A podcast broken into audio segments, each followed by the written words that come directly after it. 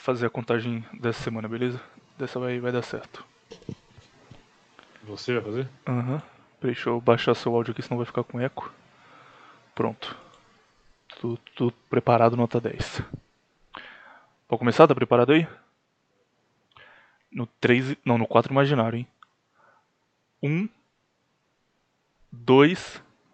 Não, peraí. Calma, tava, tava, bem. Tava muito longo. 4 imaginário. Você não tem ritmo, não, William? Difícil, cara. Agora vai. 4 imaginário. 1. 2. 3. Mais ou menos. Melhor do que semana passada que deu 8 segundos de atraso. Talvez a gente foi, foi quase. Você, você, tem que treinar essa contagem sua, tá muito. Não tem ritmo, tá? Tá. Sei lá. Eu sou. Tal qual o seu Hernani, eu sou um homem do samba. Como você disse que eu não tenho ritmo, cara? Ah, não parece não. Sai por aí ouvindo samba e, e, e fazendo coisas de samba. O cara vem dizer que eu não tenho ritmo, é um desrespeito absurdo. Você. Te... Você não, né? Nós, fãs do Menino Viriato, tivemos duas ótimas notícias essa semana. E a primeira delas é que, mais uma vez, o Xandão viu um vídeo seu. Que aí o cara que tá ouvindo vai falar: ah, tá, tanto faz, cara, já, já na semana passada. Notícia velha. Não, não, amigos, porque na primeira vez a turma tava mandando no chat: ah, vê esse vídeo aqui, Xandão, você vai gostar. Esse cara aí, o Beza Viriato é maneiro, vê aí, vê aí, vê aí. Aí ele foi lá, clicou, assistiu o vídeo, falou que era legal, beleza. Tipo, podia ser só mais um dos milhares de vídeos que mandam para ele, ele vê por acaso. Dessa vez, ouvintes, o menino Xandão tava no meio de uma live, ele parou a live, foi no YouTube, abriu o canal do Viriato, de livre e espontânea vontade, desceu o feed, clicou num vídeo específico sobre veganismo, ou seja, ele já, já tinha visto antes, ele já sabia o que era, clicou naquele vídeo e falou: Vamos assistir esse vídeo aqui, galera. E foi pausando e falando: Olha isso aqui, isso aqui tá assim porque ele não come carne, é verdade, isso aí. Ou seja, o Xandão é oficialmente um fã do Viriato, tal qual todos nós. E já, já disse semana passada, você falou: Ah, não, pra mim tanto faz, não, não, não me importa muito, mas. Viriato, a, a, fama está chegando, cara, tá batendo na porta ali. Deus é me livre. Só, é só um stories do Instagram falando: Aí galera, vejam esse vídeo que que você vai ter milhares e milhares de, de ouvintes pelo Brasil. Se prepara. Não tô preparado não. acho que vai, acho que vai ser bom. ah, vai, vai ser maravilhoso. É ruim, mas no fim você vai ficar feliz. Não sei não, vamos ver. O público do Xandão não é macaco não, cara. Não é ANCAP, é a galera Our Guy que não sabe que é Our Guy ainda. Logo logo eles descobrem. Isso é verdade. Além disso, temos mais uma ótima notícia, que é o nosso relatório anual, que a gente é, caso vocês não saibam, acham que é, que é fácil fazer isso aqui, que é só ligar o microfone e conversar. Não, amigos, nós temos que prestar contas, nós temos que mostrar resultado todos os anos. E felizmente mostramos muito resultado no último ano, porque segundo a SaferNet, os crimes online de ódio no Brasil aumentaram 740%. em 2019 oh, foram oh, 1.071 casos de neonazismo. Aí o cara tá ouvindo e ele fala: Ah, neonazismo não, isso aí é coisa de retardado. Cara, isso aqui é tipo, você vai no Twitter e você faz uma piadinha de judeu e você entra nessa lista aqui. Não, peraí, peraí, peraí. Essa questão, eu tô, eu tô, duvidando da veracidade desses números aí, me parece meio inflado. É, tipo, eu acho que é literalmente isso. Eles vão no Twitter e vê gente fazendo piadinha. Porque se, se tivesse nesse nível mesmo, a gente estaria escutando falar isso. Uhum. Estaria saindo a notícia. Não, mas saiu uma notícia? Tipo, saiu na, na Globo. Não, tipo assim, cada caso desse viraria notícia, entendeu? Ah, tá, verdade, verdade. Se teve, tipo, sei lá, 10 mil casos disso aí, pelo menos uns 100 sairia notícia, entendeu? No mínimo. Mas nem isso. Pô, cara, você tá desmerecendo o nosso próprio trabalho. Isso é... não se faz não.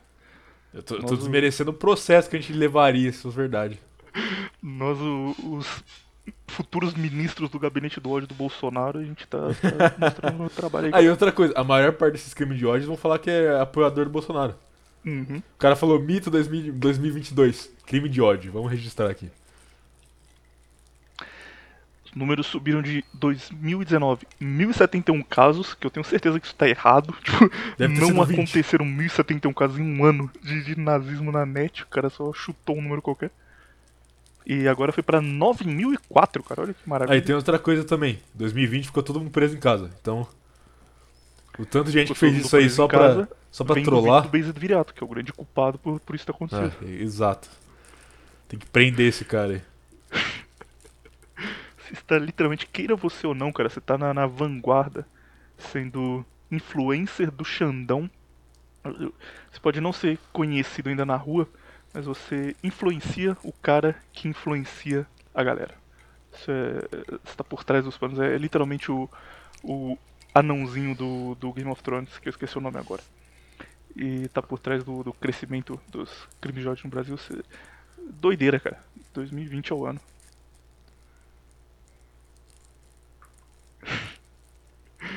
Fora isso, tem mais uma pergunta aqui. Pro, pro ouvinte, ele se interessa muito na nossa vida, cara. Então a gente tem que, que falar de vez em quando um pouquinho. E uma coisa chamou muita atenção do que você falou semana passada. O pessoal comentou muito sobre. Que é a sua recomendação de, de Bitcoin. Que você disse, não Bitcoin exatamente, mas você tá ganhando dinheiro com criptomoeda. E o pessoal falou: caralho, isso aí funciona mesmo, cara. Achei que era pescaria, achei que era invenção. Tá, dá, dá certo mesmo. Então, Viriato, pro cara que, que gosta da ideia, que quer investir em dinheiro da internet, dinheiro virtual, dá agora o- o caminho das pedras. Não vai também falar, ó, vai nesse site aqui que tem tudo lá, porque aí fica muito fácil. Dá, dá uma, uma dica, tipo detetive, e o cara vai Não, atrás não, depois. bele- eu vou. Beleza, vamos lá. É, eu vou dar o caminho mais fácil pra você ganhar muito dinheiro com criptomoeda. Você vai fazer o seguinte: você vai em qualquer site que tenha lista de criptomoeda, pode ser. Eu uso Dior.net, é D-Y-O-R.net. E ele também tem, tipo. é, ele organiza as moedas que estão em tendência e. Enfim. Aí você vai literalmente pegar a primeira moeda que você gostar do nome. Aí você vai pesquisar essa moeda, você vai ver se você gosta do logo. E se você gostar do nome gostar do logo, você compra o máximo que você conseguir. É isso. Fazendo isso, dá pro cara, tal qual Rafa Moreira e tal qual Beis Viriato, virar um quase rico? Dá pra chegar lá? Na sorte, sim. Não, então não é. É 50 Não é é uma dica 50 boa, cara. 50. É Teve 50 sorte. 50. É 50 50. é ou dá certo ou dá errado. Exato. Como todos os investimentos possíveis, ou dá certo ou dá errado, 50-50. Não, mas é, você vai comprar o máximo conseguir dessa moeda e você vai segurar por um bom tempo aí. Entendeu? E evita moeda estabilizada. Quer, quer dizer, estabilizada não, é moeda. Estabilizada também, as moedas que já tá definida, já é popular, tipo Bitcoin, Ethereum, essas moedas muito grandes, evita essas aí. Não pra você não comprar, só pra você evitar. Você tem pouco dinheiro, pega essas, as moedas que tá barato, moeda que custa tipo 3, 4 centavos, entendeu? Compra um monte e fica guardado lá. Um dia vai valer alguma coisa, te garanto. Pode levar um mês, pode levar 86 anos, mas Não, valer. No, no, máximo dois anos já vale muito, vai. Pra ter uma ideia de alguém que tá completamente avulso a isso, como é o meu caso. Existem muitas moedas, tipo 20 ou muitas moedas 200 diferentes. Pra saber qual a chance do cara É acertar. tipo 500. Caralho, então é muito difícil, tá maluco. Não, não, não é difícil, porque tipo assim, várias moedas, é isso que acontece. Várias moedas, elas começam no seu ciclo com custando, sei lá, 1, 2, 3 centavos, entendeu? Uhum. Aí depois de um ou dois anos elas estão valendo 10, 10 dólares, 15 dólares, entendeu? Então, tipo assim, se você comprar muita mo- uma moeda quando ela estiver valendo muito pouco, é um lucro garantido, entendeu? Sim. E é um lucro tipo 10 vezes, 20 vezes. Tem risco da moeda só não dar certo e os caras abandonarem ela? Falar, deixa pra lá, não deu certo isso daí. Se, se a moeda, tipo, de- depende do que a moeda é baseada também. Entendeu? Porque tem moeda que, por exemplo, tem moeda que é infinita. Essas moedas não valem nada. Não compra essas moedas. Tem moeda que, por exemplo, é porque tem um cap, por exemplo. Pra simular, vamos supor, que nem ouro ou, ou prata. Tem um limite de, quando, de quanto o mundo tem ouro, certo? Uhum. Então, geralmente, o que eles fazem é, é, quando tem uma moeda, eles colocam um limite de quanto, quanto daquela moeda pode existir. Pode ser, sei lá, um milhão daquela moeda, um bilhão daquela moeda, enfim. Só que tem algumas moedas que são infinitas, entendeu? O cara pode. é, pode o número de, de quanto daquela moeda existe pode continuar aumentando pra sempre, entendeu? Entendi. Então essa moeda pode valer alguma coisa agora, mas daqui a um ano, dois anos não vai valer nada, entendeu? Pô, isso é uma ideia meio retardada, né? O cara criar uma moeda infinita. Não, não faz sentido. Tipo, não é exatamente infinita, mas é tecnicamente infinita. Tipo assim, o cap a- dela é muito alto. É, não, o cap dela tende a infinito, entendeu? Tipo, uma, uma Uhum. função que tende a infinito. Ele vai diminuindo todo ano, mas tipo assim, ele, ele vai continuar existindo, entendeu? Entendi. Mesmo se tiver 0,01%, ainda vai, ainda vai existir. E outra coisa, uma coisa muito boa, é pega moeda que tem alguma coisa. Tipo assim, alguma coisa inovadora também. Ou, ou que o cap tá, tá no começo, moeda que ca- acabou de lançar, por exemplo. Moeda que acabou de lançar, a chance de você lucrar é quase garantida. Entendeu? Tipo, uma que acabou de lançar agora, eu tava até pensando se eu vou comprar ou não, é Reef. R-E-E-F. E aí, uma que tá crescendo rápido também é a moeda do McDonald's até, mas essa aí eu não confio muito não. Mas é o seguinte, fala, fala uma moeda que você. que você acredita que vai dar certo e fala quanto ela tá valendo hoje. Porque aí o cara que eu vi isso aqui no futuro, o cara que eu vi em 2024, ele pode ir no site Ele do pode Google, me cobrar. isso, pesquisar e falar, caralho, o Viriato avisou, essa moeda tava valendo 12 centavos e hoje vale 20 reais. Eu devia ter acreditado nele. Tá, o que eu acho que pode crescer nos próximos anos, ó. É. Cardano, ADA, essa pode crescer muito. Eu até. Eu achei que ia cair essa semana, não caiu. Ela tava 7 centavos, eu vendi. 7, 7 centavos não, 70 centavos. Eu vendi 70 centavos, eu tinha comprado há um tempo. E agora ela tá 80 centavos, então eu devia ter segurado, enfim. Você tinha quanto dela? Só por por fazer uma média de, de quão Ah, quase tinha- rico dá pra ficar com isso daí. Não, eu tinha pouco, eu tinha pouco essa moeda. Eu tinha comprado, eu tinha comprado uns, sei lá, uns 100 dólares um mês atrás, mais ou menos. Caralho, cara, isso é pouco, tá maluco? Ah, é, é ok. Considerando grandes investidores é pouco, mas ainda assim você teve um lucro foda. Outra moeda, que essa, essa eu tô segurando, essa eu tô confiante, é Stellar, XLM. Essa eu acho que cresce também. É, XRP pode crescer se eles ganharem um processo que eles têm lá. Monero pode crescer muito. Nano pode crescer muito. É, Litecoin pode crescer muito. Deixa eu ver outra. É... Reef, que eu falei, eu acho que pode crescer muito. Tem mais algumas aí, enfim.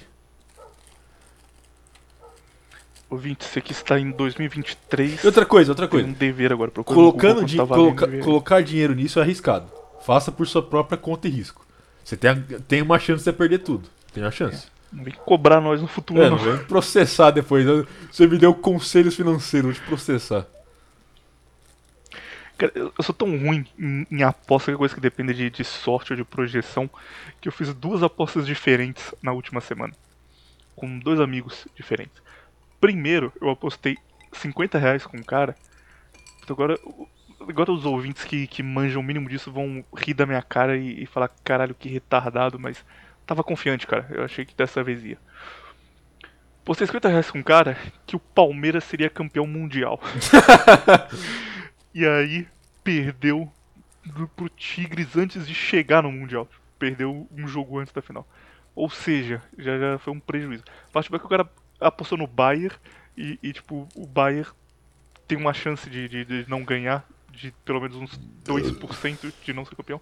Então posso torcer ainda, mas minha primeira aposta. Minha primeira aposta do ano foi Palmeiras campeão mundial, já deu errado.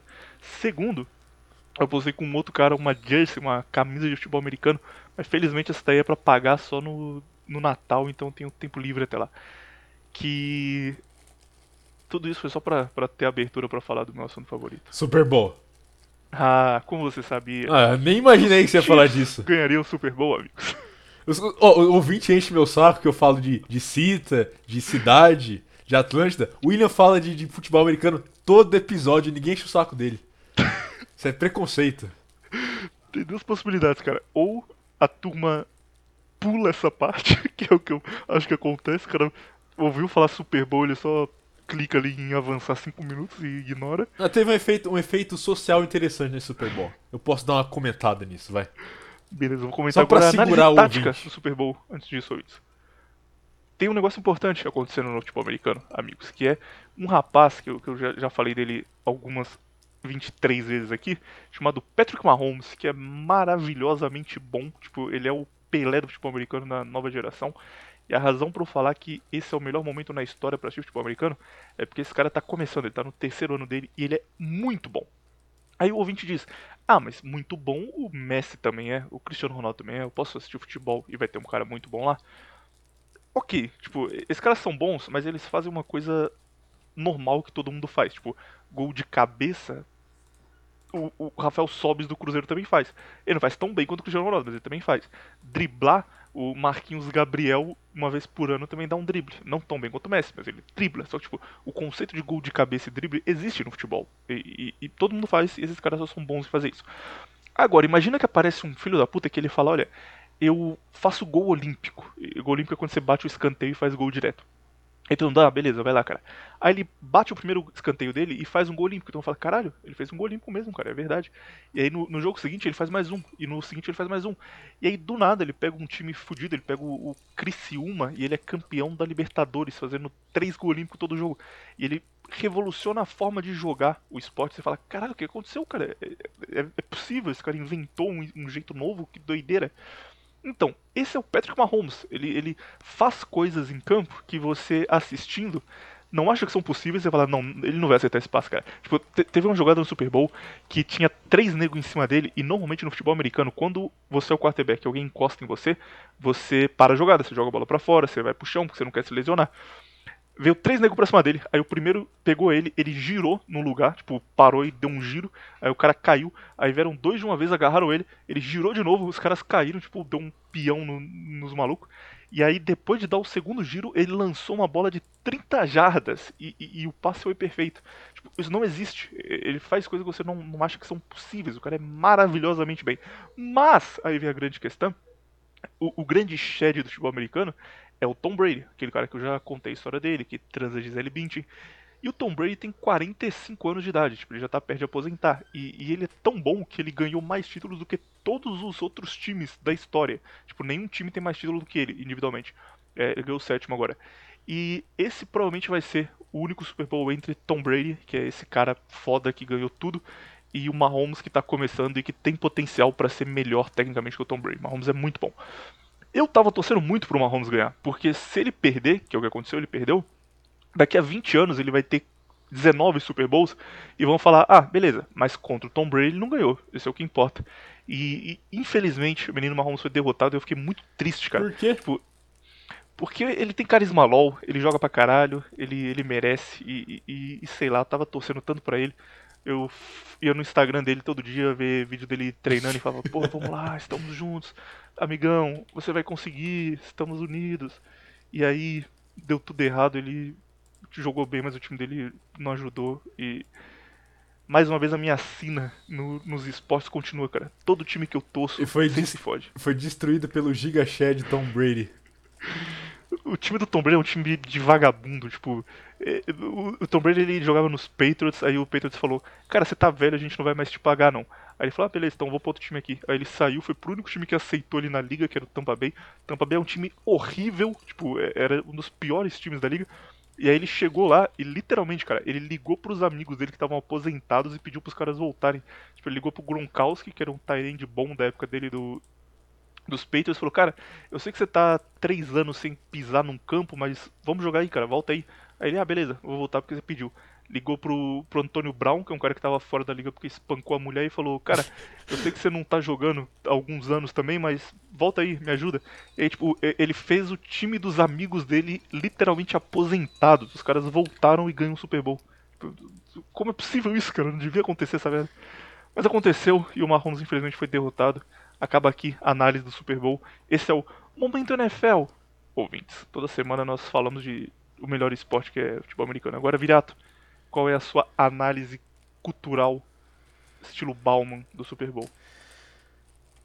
Aconteceu uma coisa interessante no, durante o Super Bowl é que se você fosse no Twitter e pesquisasse Tom Brady, racism, ia ter um monte de tweets de pessoa falando se você torce pro Tom Brady, você é literalmente um supremacista branco. Essa é análise. Tem explicação para isso que é ele é muito fã do Trump, cara. Tipo, ele é apontado inclusive na imprensa americana como o cara que fez o Trump ganhar a eleição contra Hillary, porque ele fazia campanha descarada e ele ganhou o, o, Super Bowl um ano antes, então ele era tipo o cara mais comentado do, do país e ele ficava indo em, em comício fazer propaganda e levou o, o Trump para Boston e ficou: Olha, se você gosta de mim, vamos eleger o Trump. Tipo, ele nunca escondeu isso, sabe? Então ele é, ele é mal visto pela esquerda lá porque ele é o cara que apoia essas pautas. Tipo, ele é o cara que chega o Natal, ele posta uma foto com, com os cinco filhos dele caçando e fala: Isso aí tem que ter família mesmo, gay é errado. Tipo, ele faz esse tipo de coisa e a turma não gosta. E outra coisa também, é, se você pega, que nem você falou, o, o jogo foi meio essa, ima essa imagem da rivalidade entre o Tom Brady e o, e o Patrick Mahomes. Você pega a foto dos dois, e é literalmente o símbolo do passado dos Estados Unidos e o futuro dos Estados Unidos. É, nessa, nessa você foi bem. Tem Entendeu? Que, tem que concordar. Exatamente isso. E o cara. O Tom Brady é um símbolo do, do, dos Estados Unidos que. Quem tá no poder agora quer destruir, entendeu? Quer esquecer que existe, entendeu? Um cara que veio do nada é um. É um. É um, é um que chamam de WASP, entendeu? White Anglo-Saxon Protestant. E que ele veio do interior, entendeu? E ele conseguiu se erguer, fazer, jogar chegar a tipo, ser o melhor. Ele é o símbolo do sonho americano, entendeu?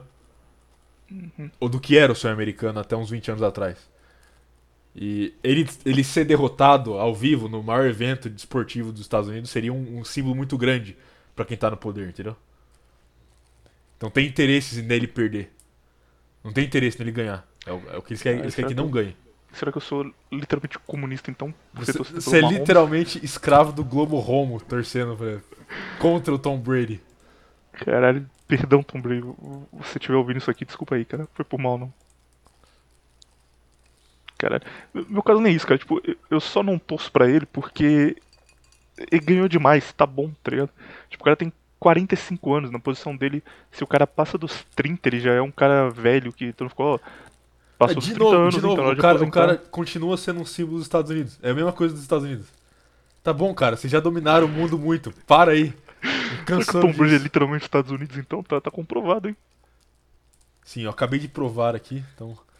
Por favor, quem, quem usar essa teoria de que Tom Brady gosta dos Estados Unidos tem que me pagar royalties agora. Ouviu, Xandão? quando ele, quando É ele brincadeira. morrer, ele vai subir pro céu e, e os Estados Unidos vai começar a pegar fogo do nada. Vai ser um momento bonito. Acabamos a análise esportiva da semana, eh, amigos, amigos ouvintes. Agora tem uma. Ah, não. Peraí, você vai falar de Big Brother também? Big Brother não, cara. Big Brother é coisa de, de gado. Eu não sou Ah, gado. tá, você só falou umas cinco vezes disso. leio livros, eu, eu vejo coisas de, de livros. Essa semana, falando em não ser gado, essa semana eu trabalhei igual um escravo aqui, cara. Seu Hernani não deu folga, não. Tivemos um rajada longuíssimo de 5 horas, não, de 8 horas na verdade. O, o novo programa criado aqui, o novo conceito que é o Wilada. Rajada sem Raj, hashtag jogos de diversão, dois pontos acredite nos seus sonhos com o Raj. Raj era pra ser um rajada sem o Raj, mas no fim ele acabou participando. Tivemos diversão, tivemos Crusader Kings, tivemos simulador de futebol, tivemos o debate do ano Felinto e Transmigtal com efeitos sonoros do ratinho em tempo real. Foi doideira, cara. Enorme momento. E, e tivemos um 20 pedindo pra mandar mensagem pro Virato. Eu, eu mandei, o Virato ignorou completamente. Esse é o ídolo da, da turma. Aí, galera, fica denúncia. eu tava meio ocupado. Verdade, foi, foi por mal não. Mas tivemos um enorme momento no, no Ilada e, fazendo o jabá aqui já, teremos ainda um outro enorme momento no, no Carioquismo Cultural amanhã, que será top filmes, top, como o pessoal fala em inglês, web movies, que filme em inglês. E a gente Web vai... movie, não é só movie, não? Porque... É verdade. Web, De onde você colocou esse bonito. web aí? Só mais bonito. É tipo, é tipo falar pênis rola, rola, ao invés de, de, de pinto. Pênis rola só mais bonito. Sei lá, na minha cabeça pelo menos. Mas será um top web movies que a gente fez uma lista dos maiores filmes da história e, e ficou maneiro demais e eu sou lá. E depois vai ter um lista do, das melhores séries da história que vai ser só duas horas de Twin Peaks e, e vai continuar top coisas diferentes quanto a, a turma ouvir. Acho que acabou. Virato, tem uma coisa aqui pra, pra gente começar, antes de entrar no, no episódio dessa semana, que é o seguinte.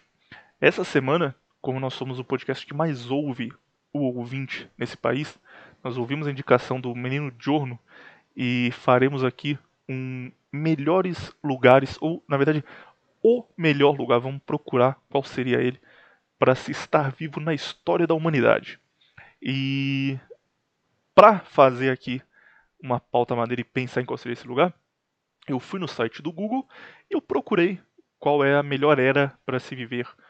Which is the best era to live in? E achei um site especializado chamado Ranker, o ranqueador, que eles fizeram uma lista que chamou uns especialistas, que eu não faço ideia de quem sejam especialistas. É, especialista votaram... pode ser qualquer um hoje. eles votaram em qual, qual é a melhor era. Atenção, eles usam o termo era. Qual a melhor era para se estar vivo? Aí você pensa, ó, a era do bronze, a, a, Grécia Antiga, Roma, a República Romana, grandes eras para estar vivo. Eu, eu, vou falar aqui o top 10 e aí você dá nota se essa lista é, é boa ou não, beleza? Isso aqui é a versão, a gente vai dar contraversão daqui a pouco. Primeiro, segundo os especialistas do Ranker, a melhor era na história da humanidade para se estar vivo seria Los Angeles em 1980. Puta merda. claro. Ai, tipo, é literalmente ai. cinco anos antes do pico de criminalidade do ocidente que virou Los Angeles. Tá? Aí eles colocam, tipo, onde você viveria, o que você faria e com quem você sairia. Sairia, pra essa era ser top. Aí onde você viveria, Valley Orange County, deve ser um bairro de lá, não faço ideia. O que você faria?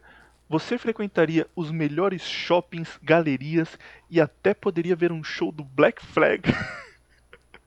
Nossa, hein? Nuke, como Nossa. queria estar nos melhores shoppings e no show do Black Flag, galera. Meu Deus. Eu tenho, ó, eu não sei, não, não sei essa lista, mas eu tenho a leve impressão que foi escrita por americano.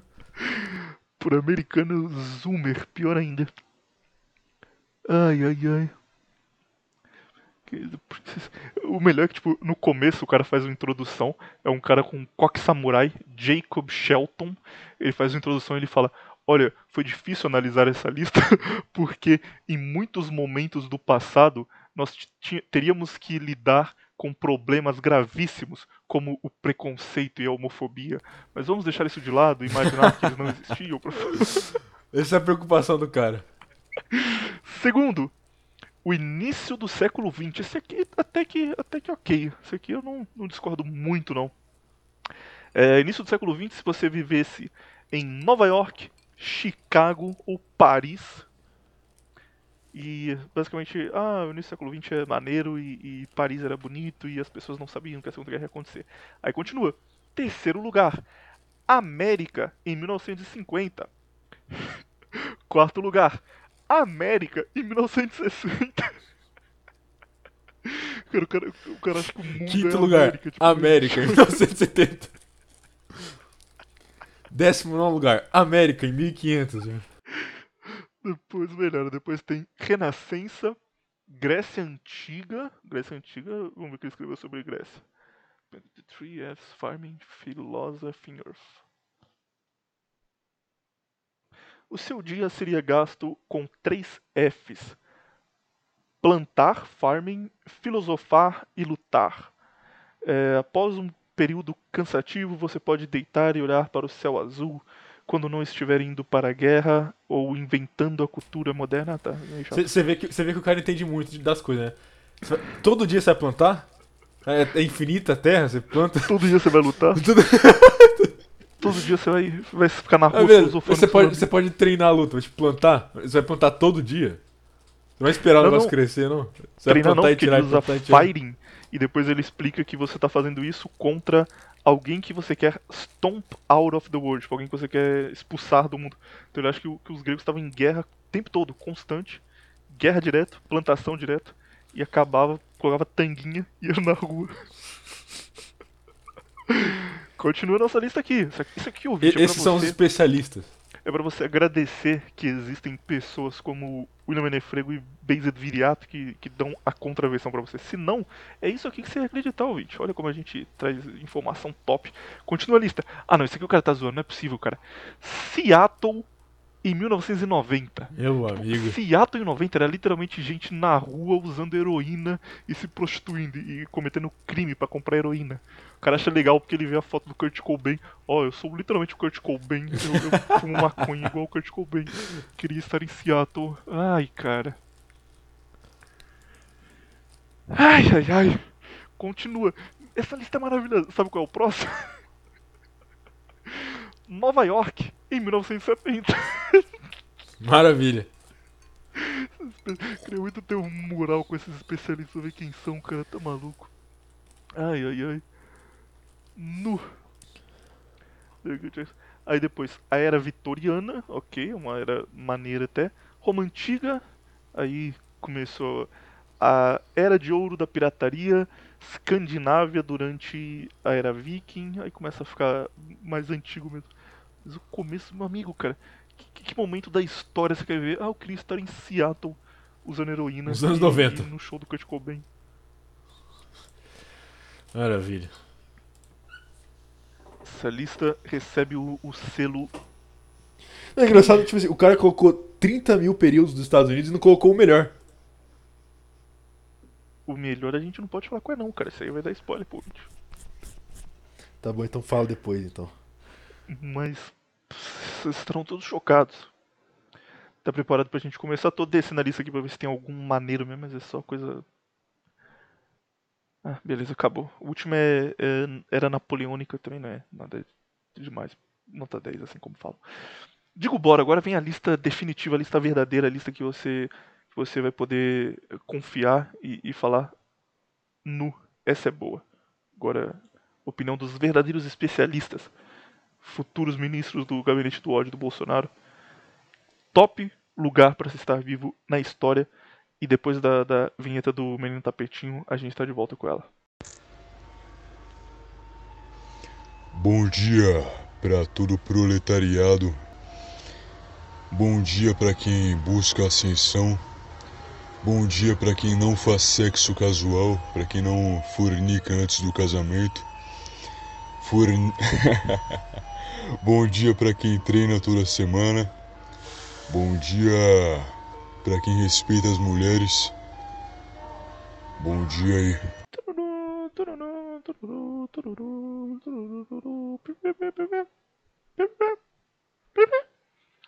Datebayo, ouvintes, Datebayo Viriato Kun. O Viriato Kun não, agora você é o Viriato Sensei. Agora que você tem o, o- o novo aprendiz menino Xandão.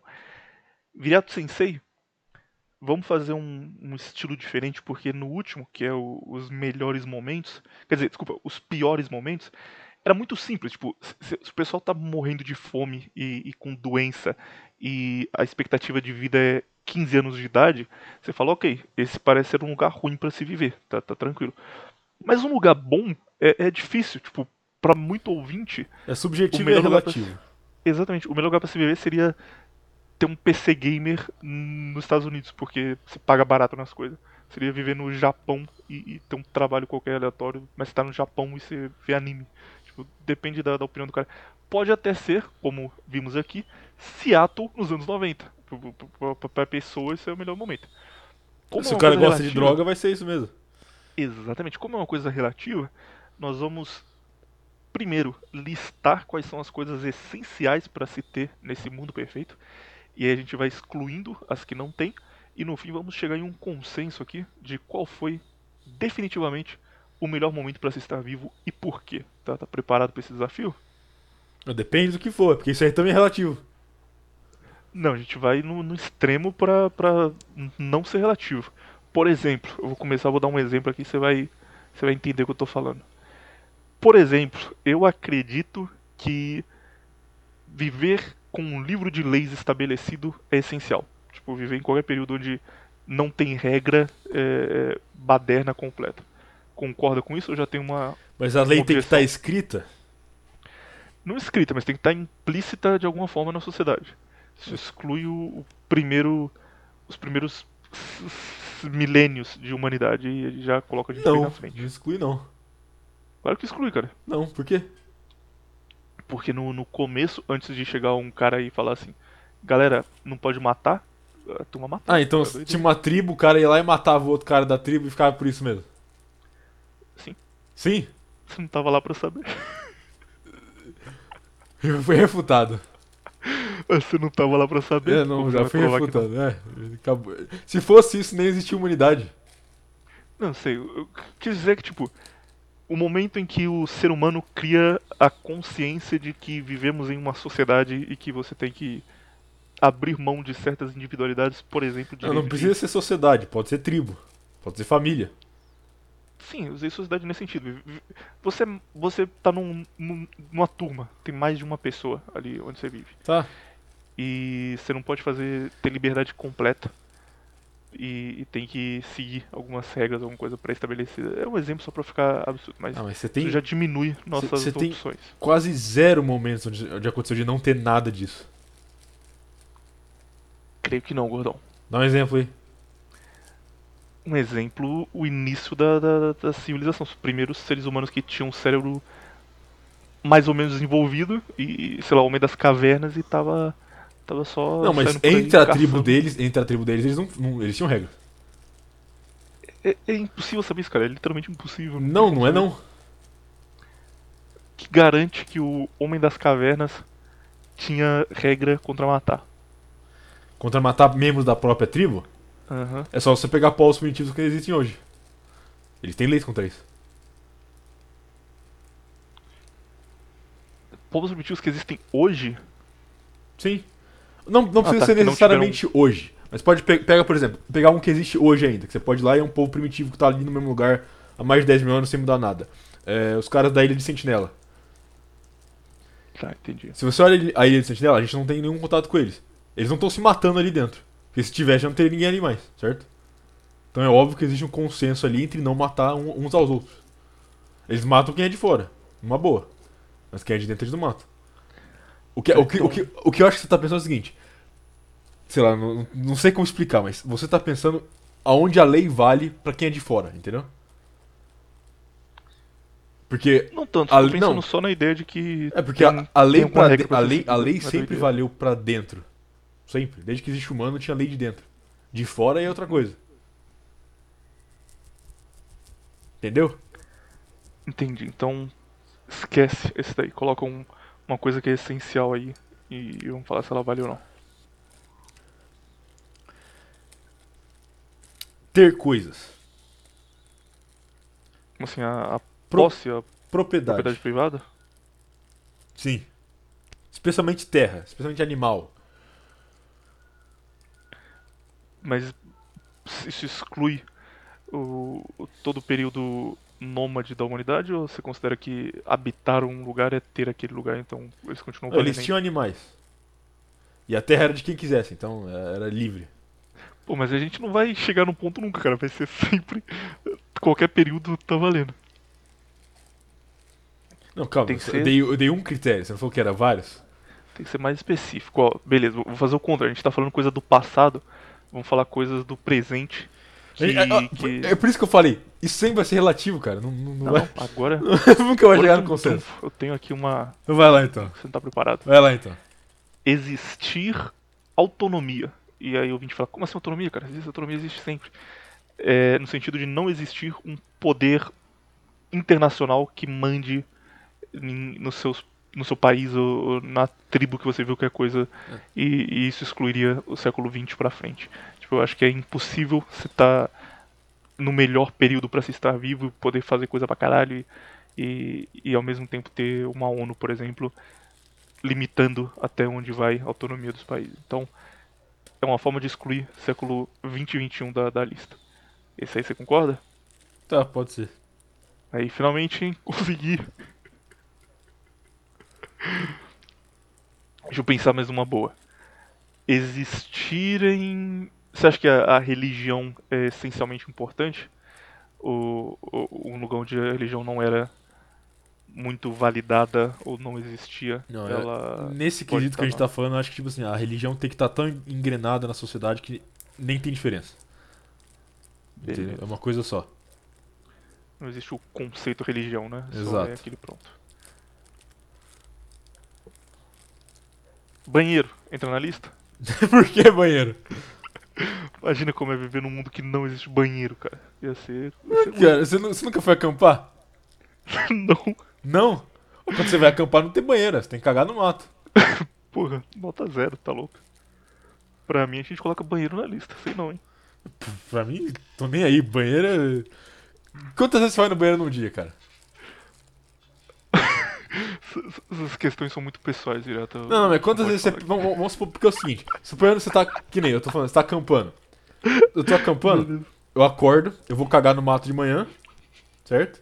Eu vou mijando através do dia no mato mesmo. Então, preciso do banheiro mesmo. Na, na minha cabeça, o mundo perfeito tem banheiro. Se você é um selvagem, aí o problema é seu. Eu acho que você tá exagerando muito com esse negócio de banheiro. Faz uma pergunta: os seus bisavós eles tinham banheiro? Tinha um, cara, era no, na fazenda, era um buraco no chão, mas, mas tinha. Ah, então é um banheiro. Então se eu cavar um buraco é um banheiro. É, se você criar, se colocar uma portinha. A portinha é que define. Se for no meio do mato, aí é, é literalmente um animal. Mas se tiver uma portinha pra Ah, então, entrar, é só, então se eu for cagar no meio do mato, é só levar uma porta e colocar na frente. uma madeira do lado, aí vira um banheiro. Aí, Ah, tá bom então. aí vira civilização. Ok. O Então. banheiro é o que define o que é uma civilização e o que não é. Ah. Então civilização nem importa pra mim. Então.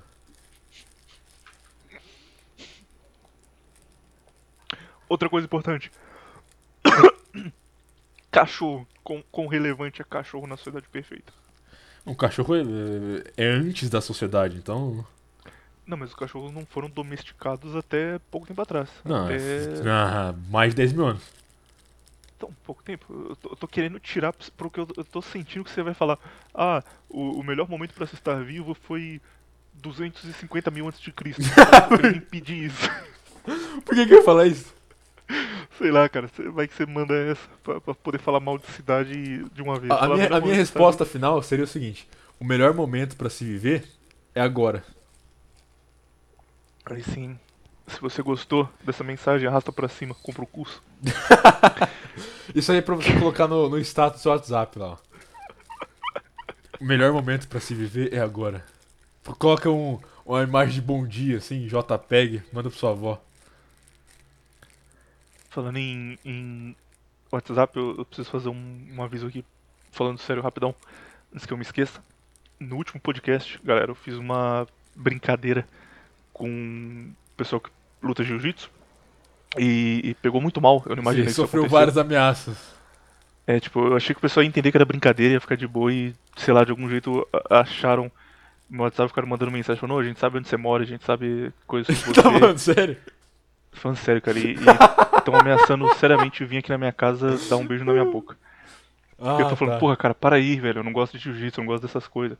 E os caras não param, os caras ficam, não, não, a gente vai aí vai chupar seu pau. Eu falei, não, o que, que é isso, cara? Para, meu.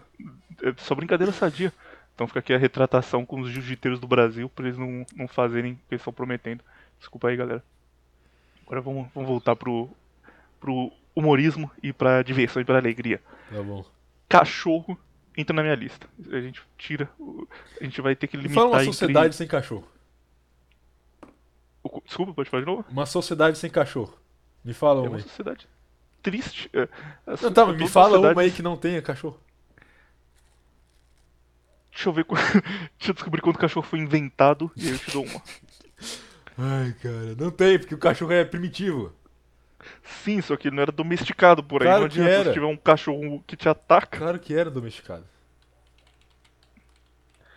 Ó, segundo o site do Google, cerca de 15 mil anos atrás. Ou seja, Então, coisa. não tinha nenhuma civilização. Sim, mas quer dizer, não coisa, oficialmente, não oficialmente. que existiu. Agora, se você quer contar Atlântida, aí talvez. Lá vem ele de novo. Se quer contar Hiperbórea, aí a gente pode conversar.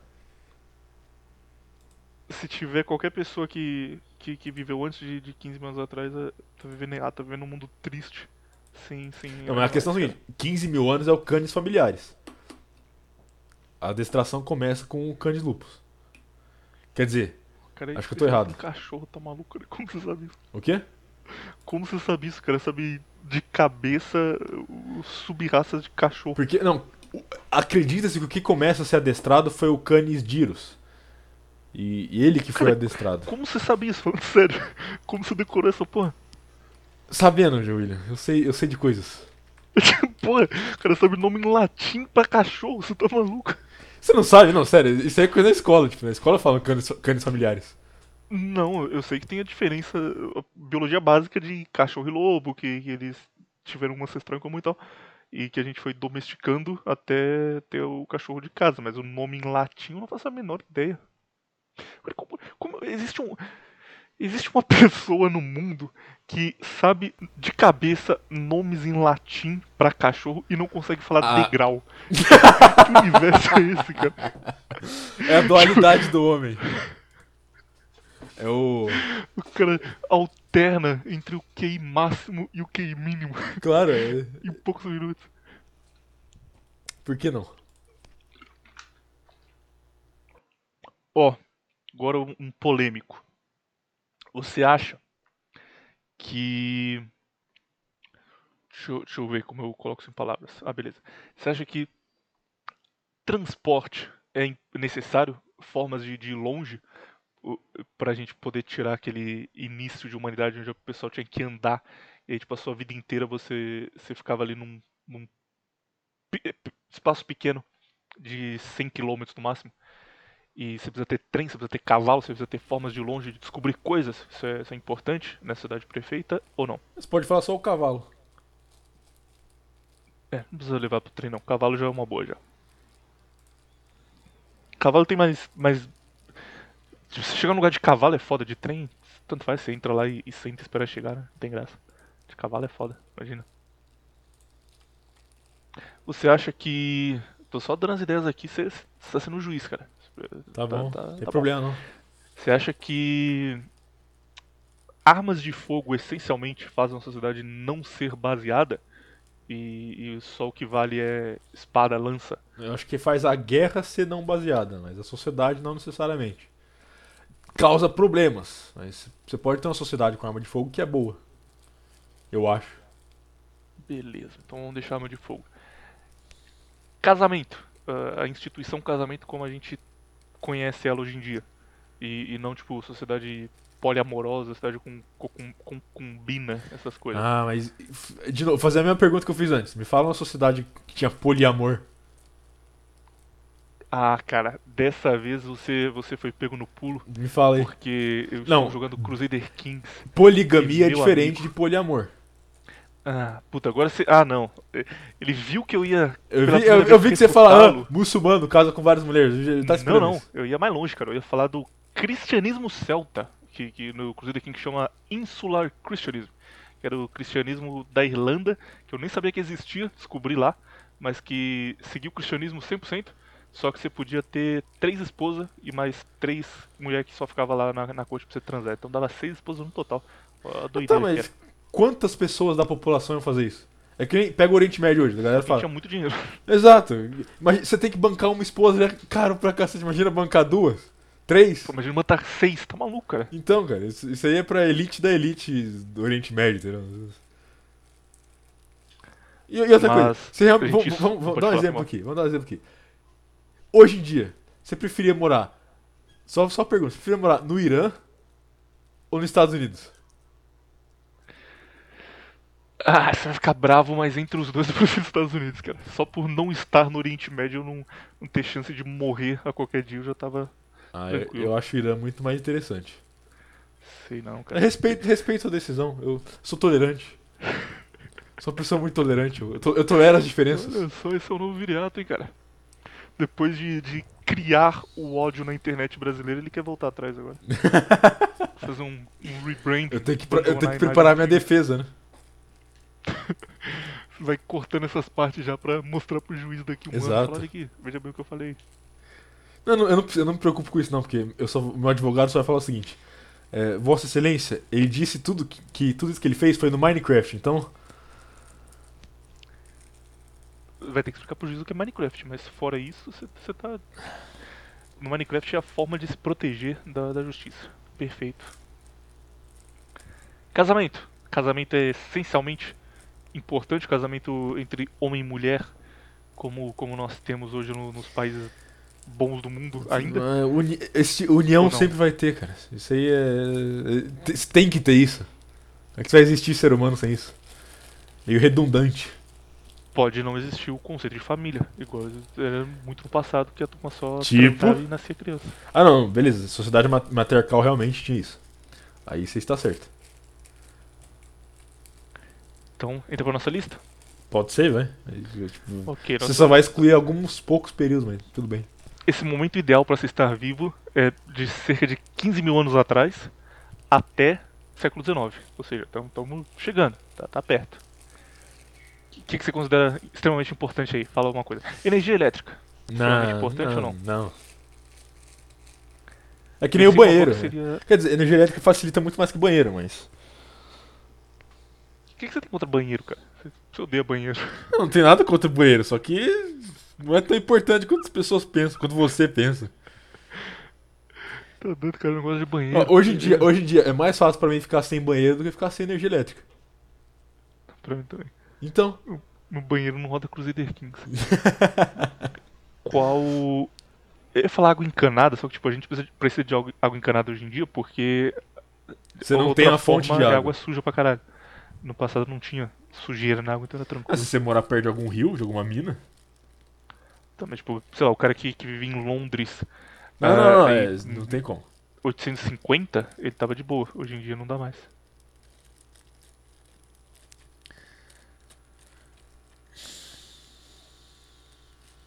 Fazer o seguinte, agora que está definido o nosso escopo, vou Meio- dar um período. Ainda tá bem relativo. Não, tá relativo, mas já temos um, um norte. Temos uma coisa que pode funcionar. Tá bom então, vai. Agora vamos dar o período e a gente fala coisa ruim sobre aquele período pra ver se ele se ele está à prova de críticas. Se tiver uma coisa definitivamente ruim, aí deixa pra lá. Começando pelo seu favorito, Era de Bronze. O que, que, que você acha que pode fazer a Era de Bronze não ser o melhor período pra se estar, estar vivo? Porque teria uma, uma chance, sei lá, de uns 40% de você nascer escravo. Esse é o problema, né? Esse é o A gente único, tem que, a gente é o tem que único problema. estabelecer qual é o período. Porque se você for um cara muito rico, cara, qualquer período tá de boa. É, exato. Tá, tá tranquilo. Mas a gente tem Pro- que ver pro- a, pro a vida da médio. população média. É, só que aí, é, aí ia ter uma, uma grande diferença entre populações da própria Era de Bronze. Entendeu? Uhum. Tipo assim, o, a vida do grego médio, por exemplo, devia ser muito melhor do que a vida do egípcio médio. É, sim. Porque, por exemplo, no Egito, sei lá, acho que 30, 40% da população era escravo, no- no- na Grécia era tipo 5. Então, a chance de você nascer escravo era muito menor na Grécia. E a vida do, do escravo no Egito era mais fodida do que Era na bem mais fodido que na Grécia. Então tem essa. Ou você poderia, tipo assim, nascer na era de- bronze, só que no steppe. E a sua vida seria completamente oposta. Deve encher o saco, né, cara? Anda de cavalo, anda de cavalo, anda de cavalo. Tipo, depois de 15 anos andando de cavalo, você não aguenta mais. Você fala, porra, quero fazer coisa aí, cara. Quero visitar um lugar Quero maneiro. invadir a Índia. Fazer alguma coisa, cara. Não deve aguentar mais ficar no step Tá Você você acabou de resumir a história da humanidade. Os caras cansados de andar de cavalo, querendo fazer coisa. Era de bronze reprovada. Ah, agora, agora a gente vai, vai entrar num tema muito polêmico, mas digo bora. Imagina nascer ali, mais ou menos onde fica a Síria, ali no Oriente Médio, lá pra século zero ou, ou pouco antes disso, e ser um conterrâneo de Jesus, dos apóstolos e, e- e ter uma vida quase sagrada, porque você podia ter contato com esses caras. Isso seria top top ou, ou seria não top? Considerando que provavelmente você, você não seria cristão, né? Então não entra muito em conta. E se você fosse cristão, você ia ser esfolado por alguém e morrer. Não, Deixa pra lá. eu, eu, eu, eu acho que é top, mas por outro motivo. Por quê? Que você ia viver sob controle romano. Mas viver seu controle humano sem ser romano? Sim, não não tem Isso problema, não é não top tem não, problema. cara, tá Não maluco? problema. Por que, que não é top? Porra, se for pra ver seu controle humano, é melhor ser romano. Viver. Não, mas é, mas é essa questão. Você pega, por exemplo, é, a Judéia. Você pega, por exemplo, principalmente o que- a expansão deles no, no norte da África. O que aconteceu? Eles levavam civilização pros povos, só que eles não, eles não, como que eu posso dizer? Eles não se importavam tanto pra ferrar aqueles povos, entendeu? Uhum. Eles não tinham tanto ódio deles que aqueles povos ficam afinados pra eles. Em grande parte, no caso. Até fazerem. Aí, aí depois fizeram, aí, aí sim, aí começou a ficar preta a coisa. Mas até lá não tinha problema nenhum. Então, tipo assim, eles chegavam, por exemplo, na Judéia e levavam é, esgoto, levavam é, lei, levavam ordem, levavam, por exemplo, Correio. correio, levavam estrada, levavam, tipo, arquitetura romana, entendeu? Levavam emprego romano. Tipo assim, é meio que um, é meio que uma, sei lá, Tem uma arquitetura específica, inclusive, que é muito bonita, que é a arquitetura do Oriente Médio quando ela tem contato com a arquitetura romana. E tem, tipo, templos feitos nesse período, são nota 10 demais. Mas, vivendo assim, você teria que ser um, um inimigo de Jesus, Viriato. Você tá dizendo que ser um inimigo de Jesus era legal? Não, por que É não? É? O que, que o próprio Jesus fala? Dá a César o que é de César. É, Je- você- Jesus não contesta o controle romano da região. Uhum. Quem, Você acha- quem contesta, aliás, são os próprios filisteus.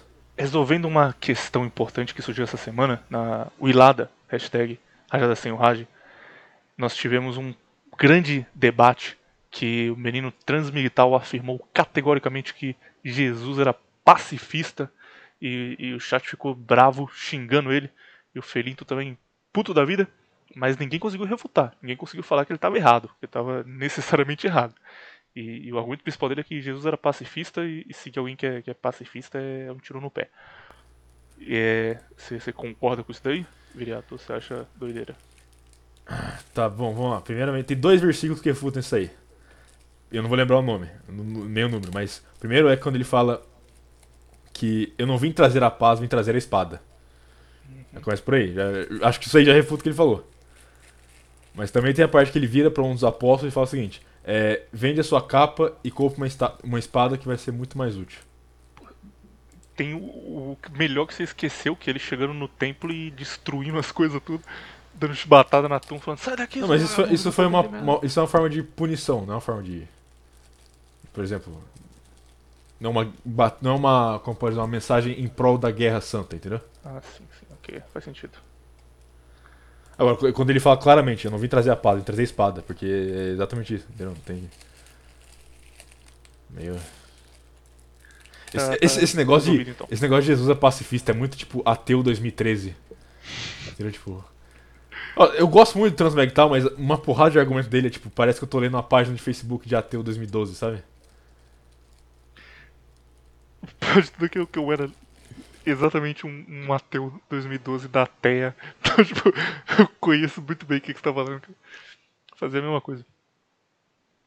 Tem um, um dos momentos baixos da, da, da minha vida foi quando eu conheci o menino Raj, bem jovem ainda, e a gente ficava indo em página de, de crente discutir no Facebook, discutir com as tia, já era um, ponto baixo aí. E o nosso principal argumento que a gente usava para tiltar a turma era um argumento pró-homossexualismo, simplesmente porque a Bíblia fala que é errado, logo é certo black metal. e a gente ficava mandando uma música do Burzum e falando: Ah, seguir é top, fazer coisa errada é top, e a Bíblia não presta pra nada, tem que ser o contrário da Bíblia, satanismo, black metal.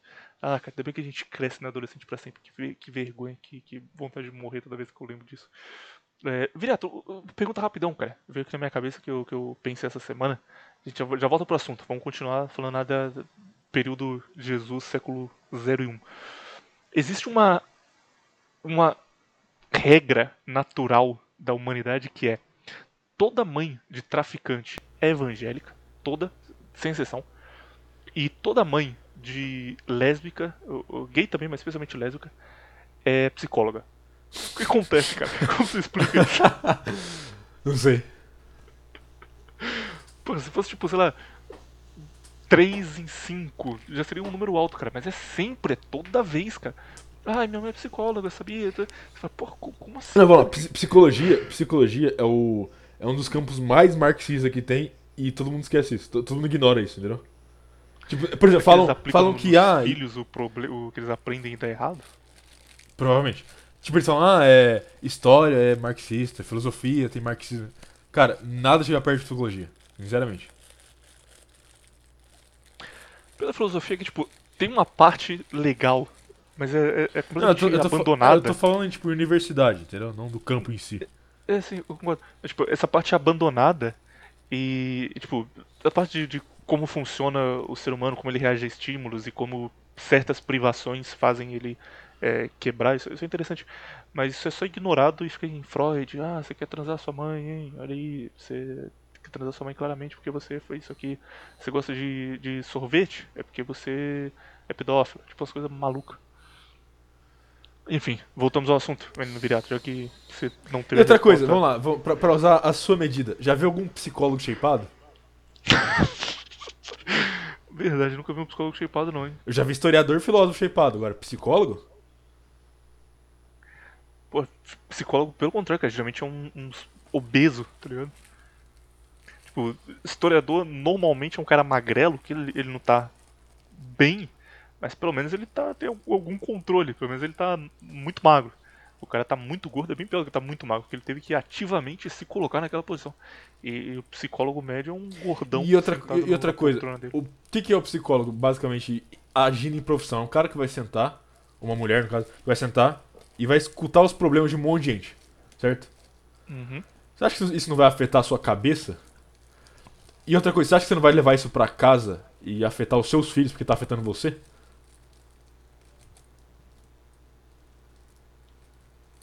Ponto, concordo bastante.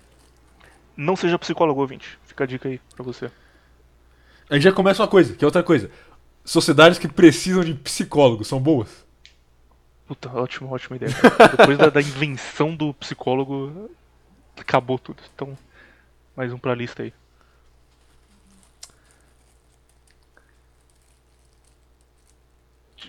Beleza, então até aqui o que nós temos de melhor é, é- é Oriente Médio contemporâneo a Cristo. Mas indo um pouquinho é, além disso, o que você acha? Pra mim, já vou adiantar que esse aqui pra mim é o melhor mas tem que ser num modelo específico. É ser um romano em Roma no auge da República. No auge da República? Exato. Aí eu concordo com você. Pô, então acabou o episódio. Chegamos no melhor Não, eu não momento, sei né? se é o melhor, melhor, mas. Tipo, não consigo ver nada de negativo, tá ligado? Eu Tipo, também não. Não tinha começado ainda o, o auge de degeneração, é, não tinha invasão externa. a- vida era boa e as pessoas estavam tranquilas, sabendo que, que nada podia afetar eles. Tipo, estavam no auge do império deles. Que não era império ainda, né? Mas Não, essa questão, eu- eu não consigo dizer a melhor, porque eu consigo dizer vários períodos que eu viveria muito feliz, entendeu? Uhum. Inclusive agora, eu, eu não sou uma pessoa triste, eu sou uma pessoa muito feliz. Eu posso estar insatisfeito com a situação da sociedade, mas. Não, não sou. Não estou miserável. Isso é um ponto que eu, que eu ia discutir futuramente. Então, vamos atualizar nossa listinha aqui. Antes, deixa de ser Jesus. Jesus, infelizmente, foi derrotado. Agora nós estamos com Roma na República. Esse é o nosso novo top 1. Talvez ele vai continuar até aí até o final. Continue ouvindo, pra você saber. Mas agora vem o, o ponto. Pensando em comodidade, a gente vive, sem nenhum exagero, no, no melhor momento pra se estar vivo, cara. Se você quer só, tipo, ter uma vida ok, sem, sem um risco alto de, de sei lá, literalmente perder a cabeça na, na rua de bobeira, é, você quer só viver normal, a gente tá num período muito bom. Tipo, não dá pra reclamar. A gente pode ter desesperança absoluta. É, depende da parte do mundo que você tá. Vamos lá. Não, mas num país civilizado, você tá bem. Tipo, é claro que tem lugares melhores. Se a gente estivesse na Finlândia, a gente ia estar muito melhor. Se, Se estivesse na se, Noruega, se teria- você estivesse na favela da Rocinha, você estaria muito pior. É, o lugar mais fudido, se estivesse lá em, em Zâmbia, sabe? Tá, um lugar assim. Mas, sei lá, é uma vida normal, não é nada horrível de caralho. Mas essa, essa, essa é a contraversão, William. 99% da história foi isso.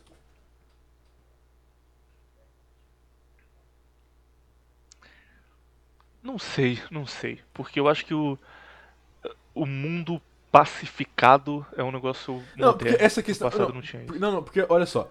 Enquanto a gente tá falando, por exemplo, vamos supor que no futuro façam um, um contraversão 2.0 e falam: Ah, no século XX era muito ruim de viver, porque olha só. Quer dizer, no século XXI era muito ruim de viver, porque olha só essa guerra na Síria. Você estaria ali, entendeu? É, o resto do mundo tava de boa. Exatamente. Então a gente pode pegar qualquer momento da história, isolar uma parte do mundo e falar, olha só, tá uma merda isso aqui.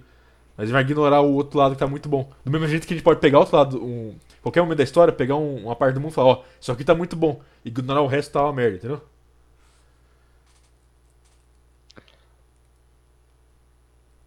Vamos fazer o seguinte então.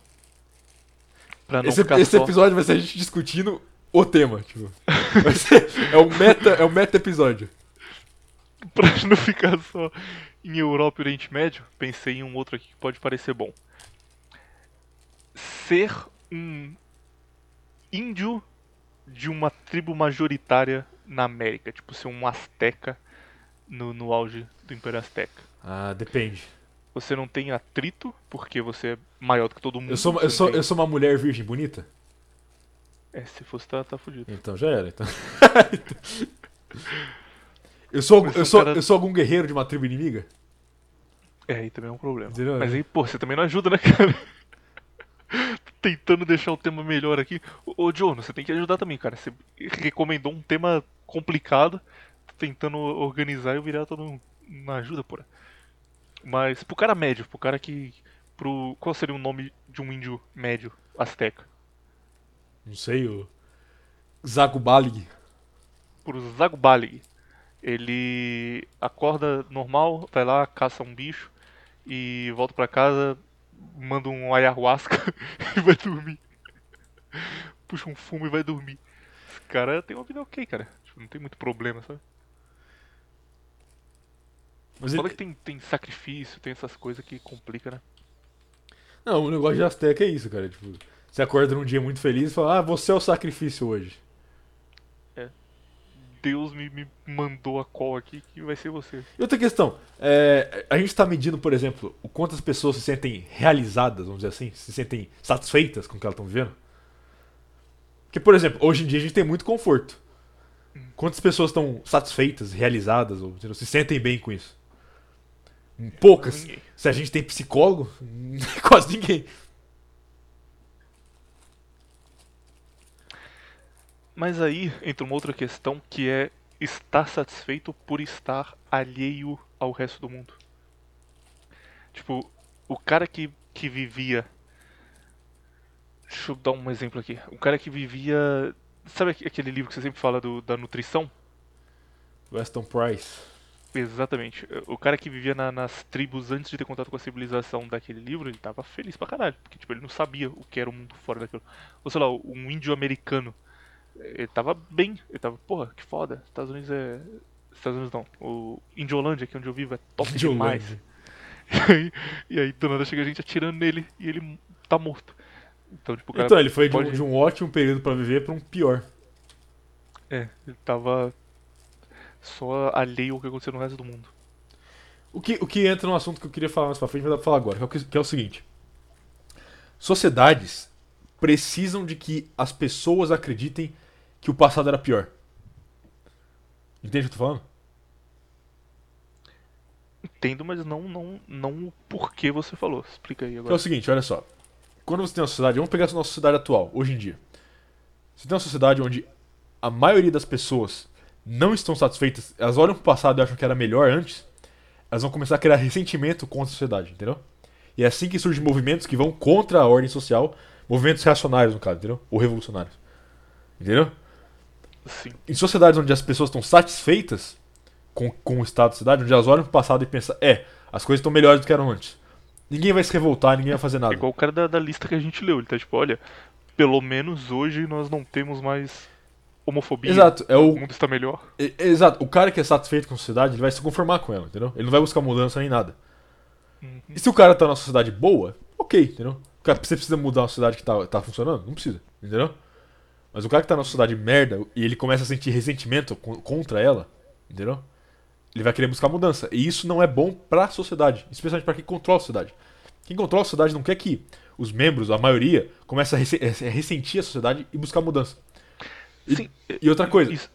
Pode falar. falar. Não, tá. O, que, outra coisa que é o seguinte: você tá numa sociedade boa, e mesmo estando numa sociedade boa, começa a surgir pessoas com ressentimento a essa sociedade, entendeu? E querendo mudança. E aí a mudança piora, entendeu? Por exemplo, Revolução Russa, foi exatamente isso.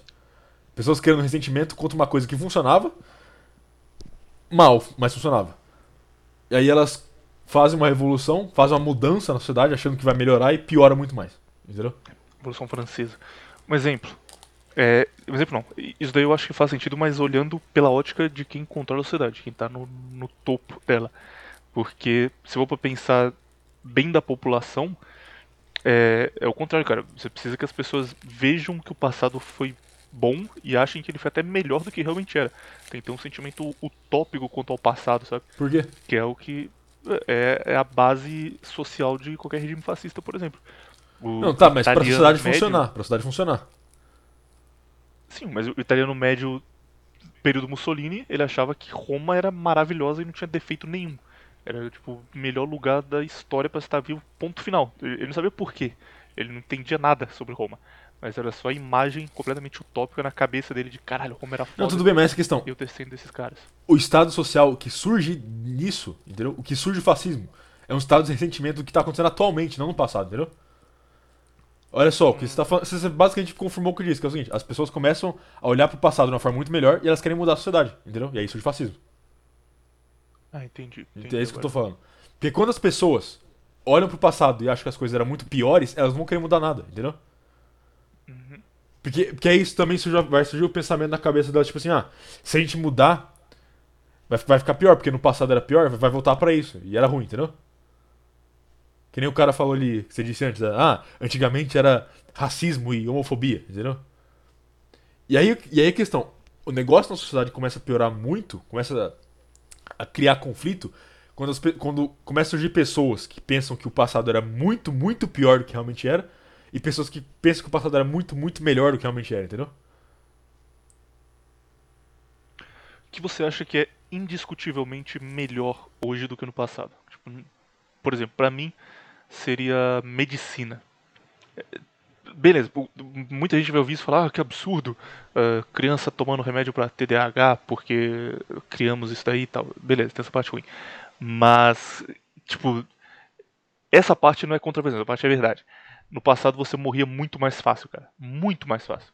Você, você literalmente pegava uma gripe e, tipo, não tinha cura fácil. Você, ok, o pessoal usava remédios naturais e tal, mas não tinha um negócio tranquilo e você morria. Ou quando você tinha contato com uma coisa externa que você não tinha anticorpos para aquilo, tipo os índios aqui da, da América com gripe europeia, os caras morriam de gripe, tipo, acabava uma civilização inteira porque eles não tinham estavam preparados para aquilo. Ou doença, por exemplo, meu caso, diabético Geng, se eu tivesse nascido em qualquer período pré-invenção da insulina, a insulina injetável, eu tinha morrido. Tipo, morri Será mesmo? 6, 7 anos de idade. Porque você vai dizer que a alimentação não teria Exato. envolvido, né? Exato. É, pode ser também, pode ser. Tem esse ponto.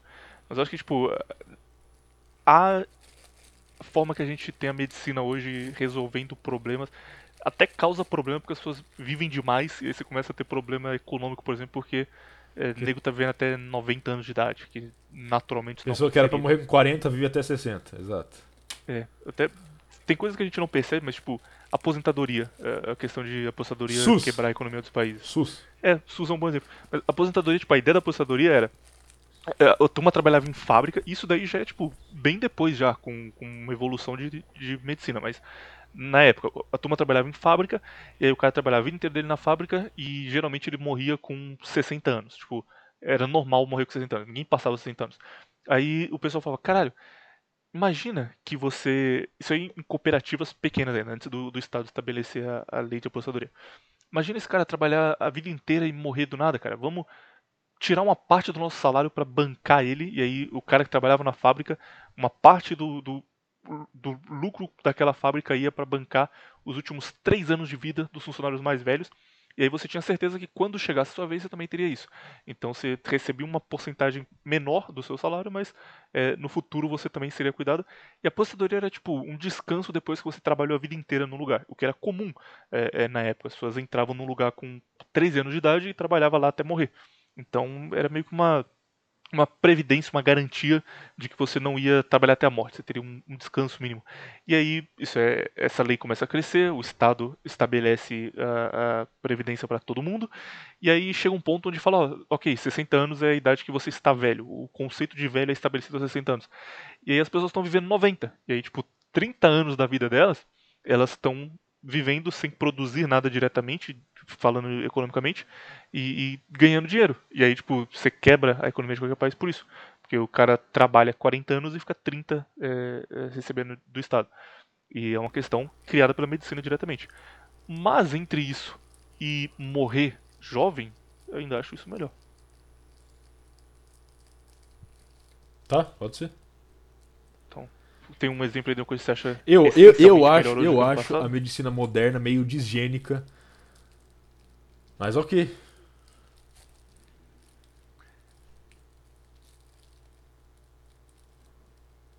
Falta o seu exemplo, cara. Você tem que.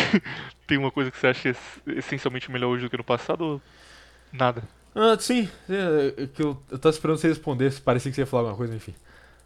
É, a facilidade de você. Isso é materialista, mas a facilidade de você adquirir coisas, entendeu?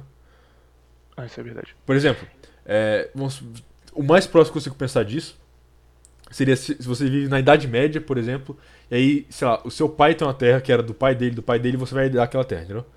Hum. Mas hoje em dia você. É a única. É a única, sei lá, o único tempo na história da humanidade onde você pode, você pode simplesmente é, fazer dinheiro e comprar terras e muitas terras com esse dinheiro, entendeu? Uhum. Porque por toda a história da humanidade, ter terras era algo específico a uma só classe, entendeu? E era uma coisa que você não conseguia nem fazer com dinheiro você tinha que dedicar sua vida inteira para conseguir aquilo. Tipo, se você quisesse ter terras dadas por um, por um nobre. Não, dependendo, dependendo da caça que você fosse, nem isso você conseguia fazer. Não, mas considerando que tipo, o cara é um, é um ninguém, ele não tem terra, a família dele não tem isso. Vai morrer ele, sem tipo, terra. Se dedica. Ele fala, vou conseguir. Não tem vai, chance, não. Ele pode ser um cavaleiro foda. Não, não vai, porque se fala, ser cavaleiro tem que ser nobre. Ah, é verdade, ele nem conseguiria. Tô com Crusader Kings na cabeça. Beleza, então é, isso, isso é verdade. E a não ser que ele tomasse, a não ser que ele, ele, ele sei lá, fizesse um. juntasse uma galera, invadisse algum lugar e tomasse. Uhum. O que é válido, vai. E também o um acesso a, a, objeto, informação no, no geral, tipo, não está diretamente ligado ao que você disse, mas é, entra no mesmo escopo.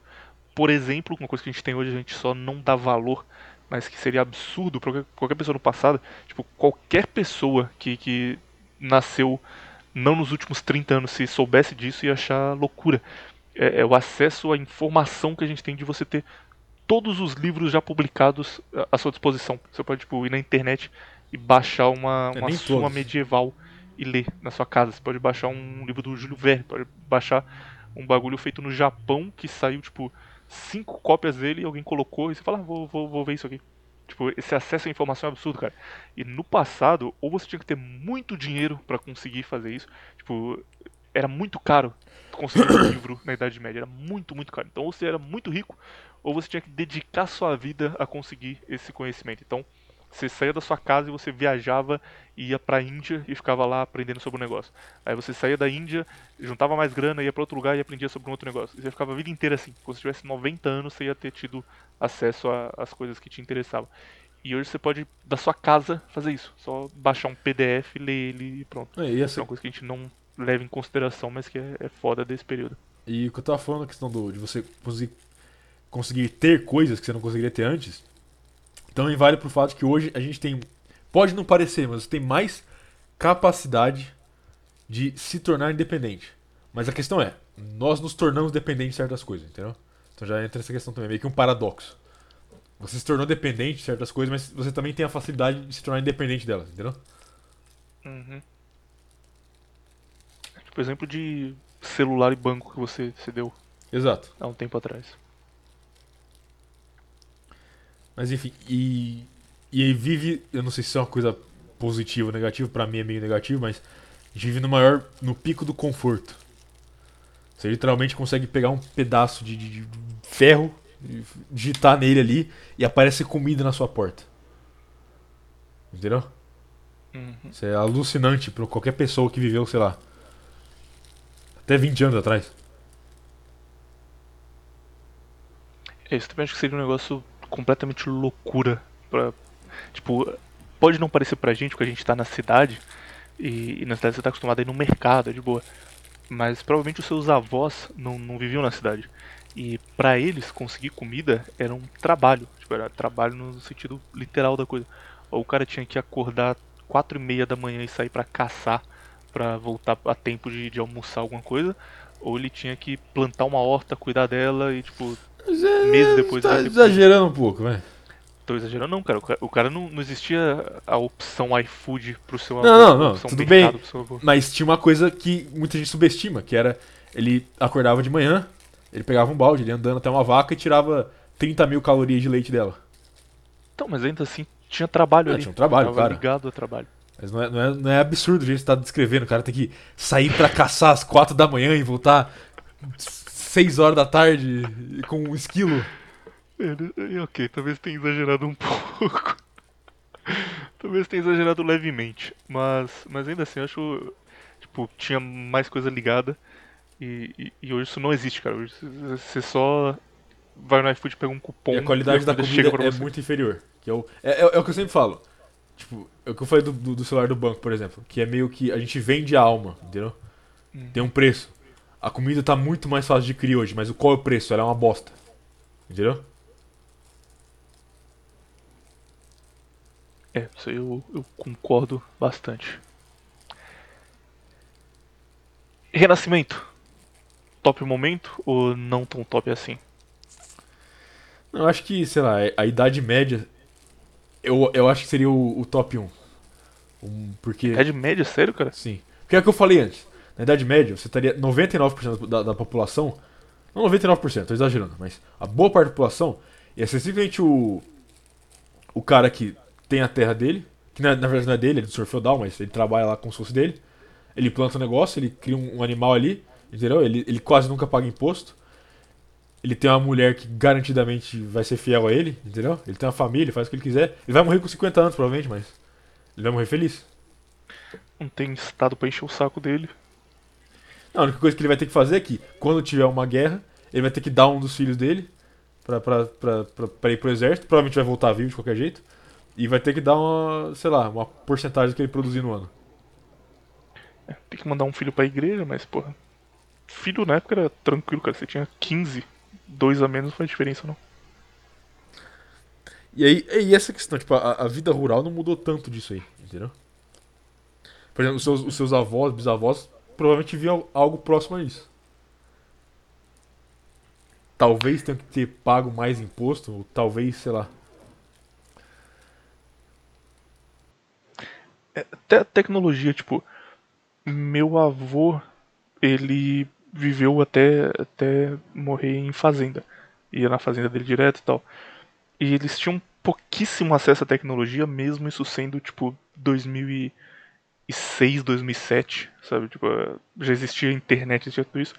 Mas na época eles tinham, tipo, um rádio a pilha que usava pra ouvir o jogo do Cruzeiro e só. E o resto era fogão a lenha, esquentava a água antes de tomar banho, sabe?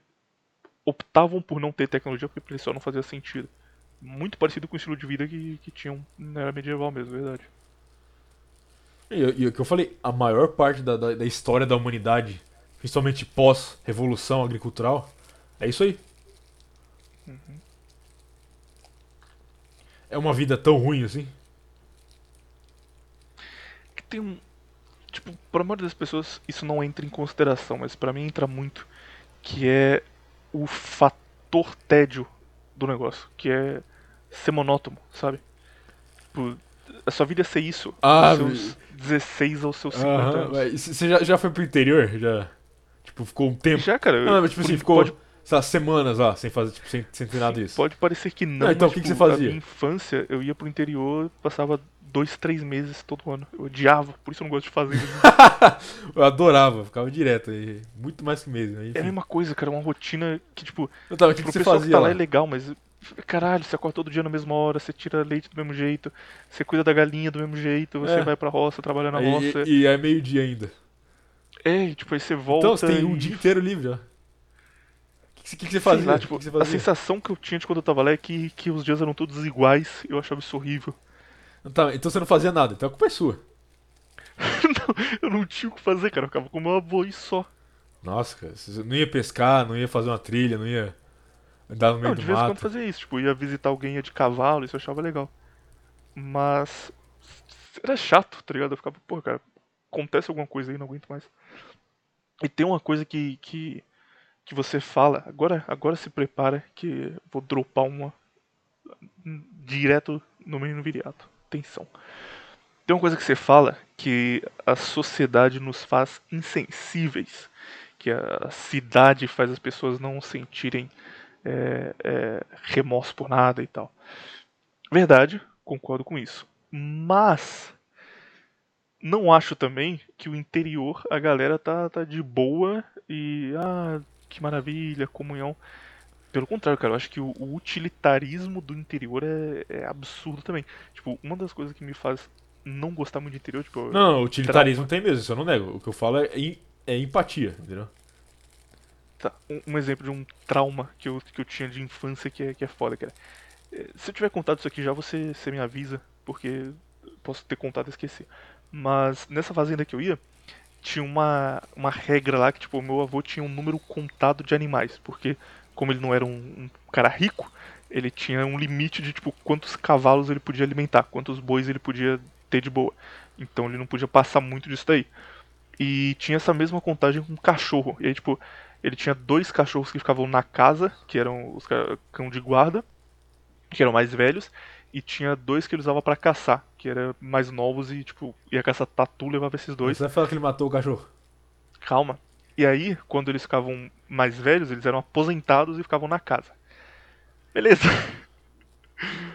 Quando eu ia lá, eu sempre tinha um cachorro diferente. Eu falava, caralho, o que, que tá acontecendo? Esses cachorros aqui não duram, mas que legal, eu vou cuidar dos cachorros, eles, eles se aposentam, que legal.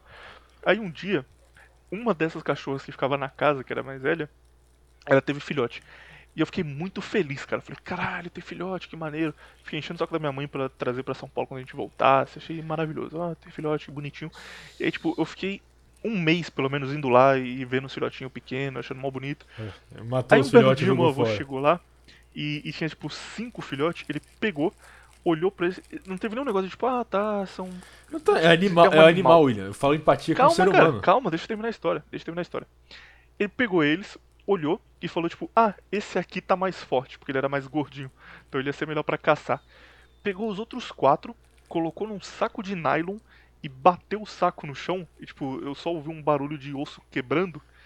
E os cachorros morreram. Foda-se. E aí ele foi na, na casa dele, pegou um dos cachorros que, que já tava lá, atirou no cachorro. pegou um dos que ele deixava pra, pra caçar e falou: Ah, esse aqui vai ser o próximo, vai ficar na casa. E foda-se, cara, tipo, não teve nenhum negócio de ah, ele foi tão legal, ele. Cara, não existe, tá ligado? É totalmente No interior tra trata o animal assim mesmo.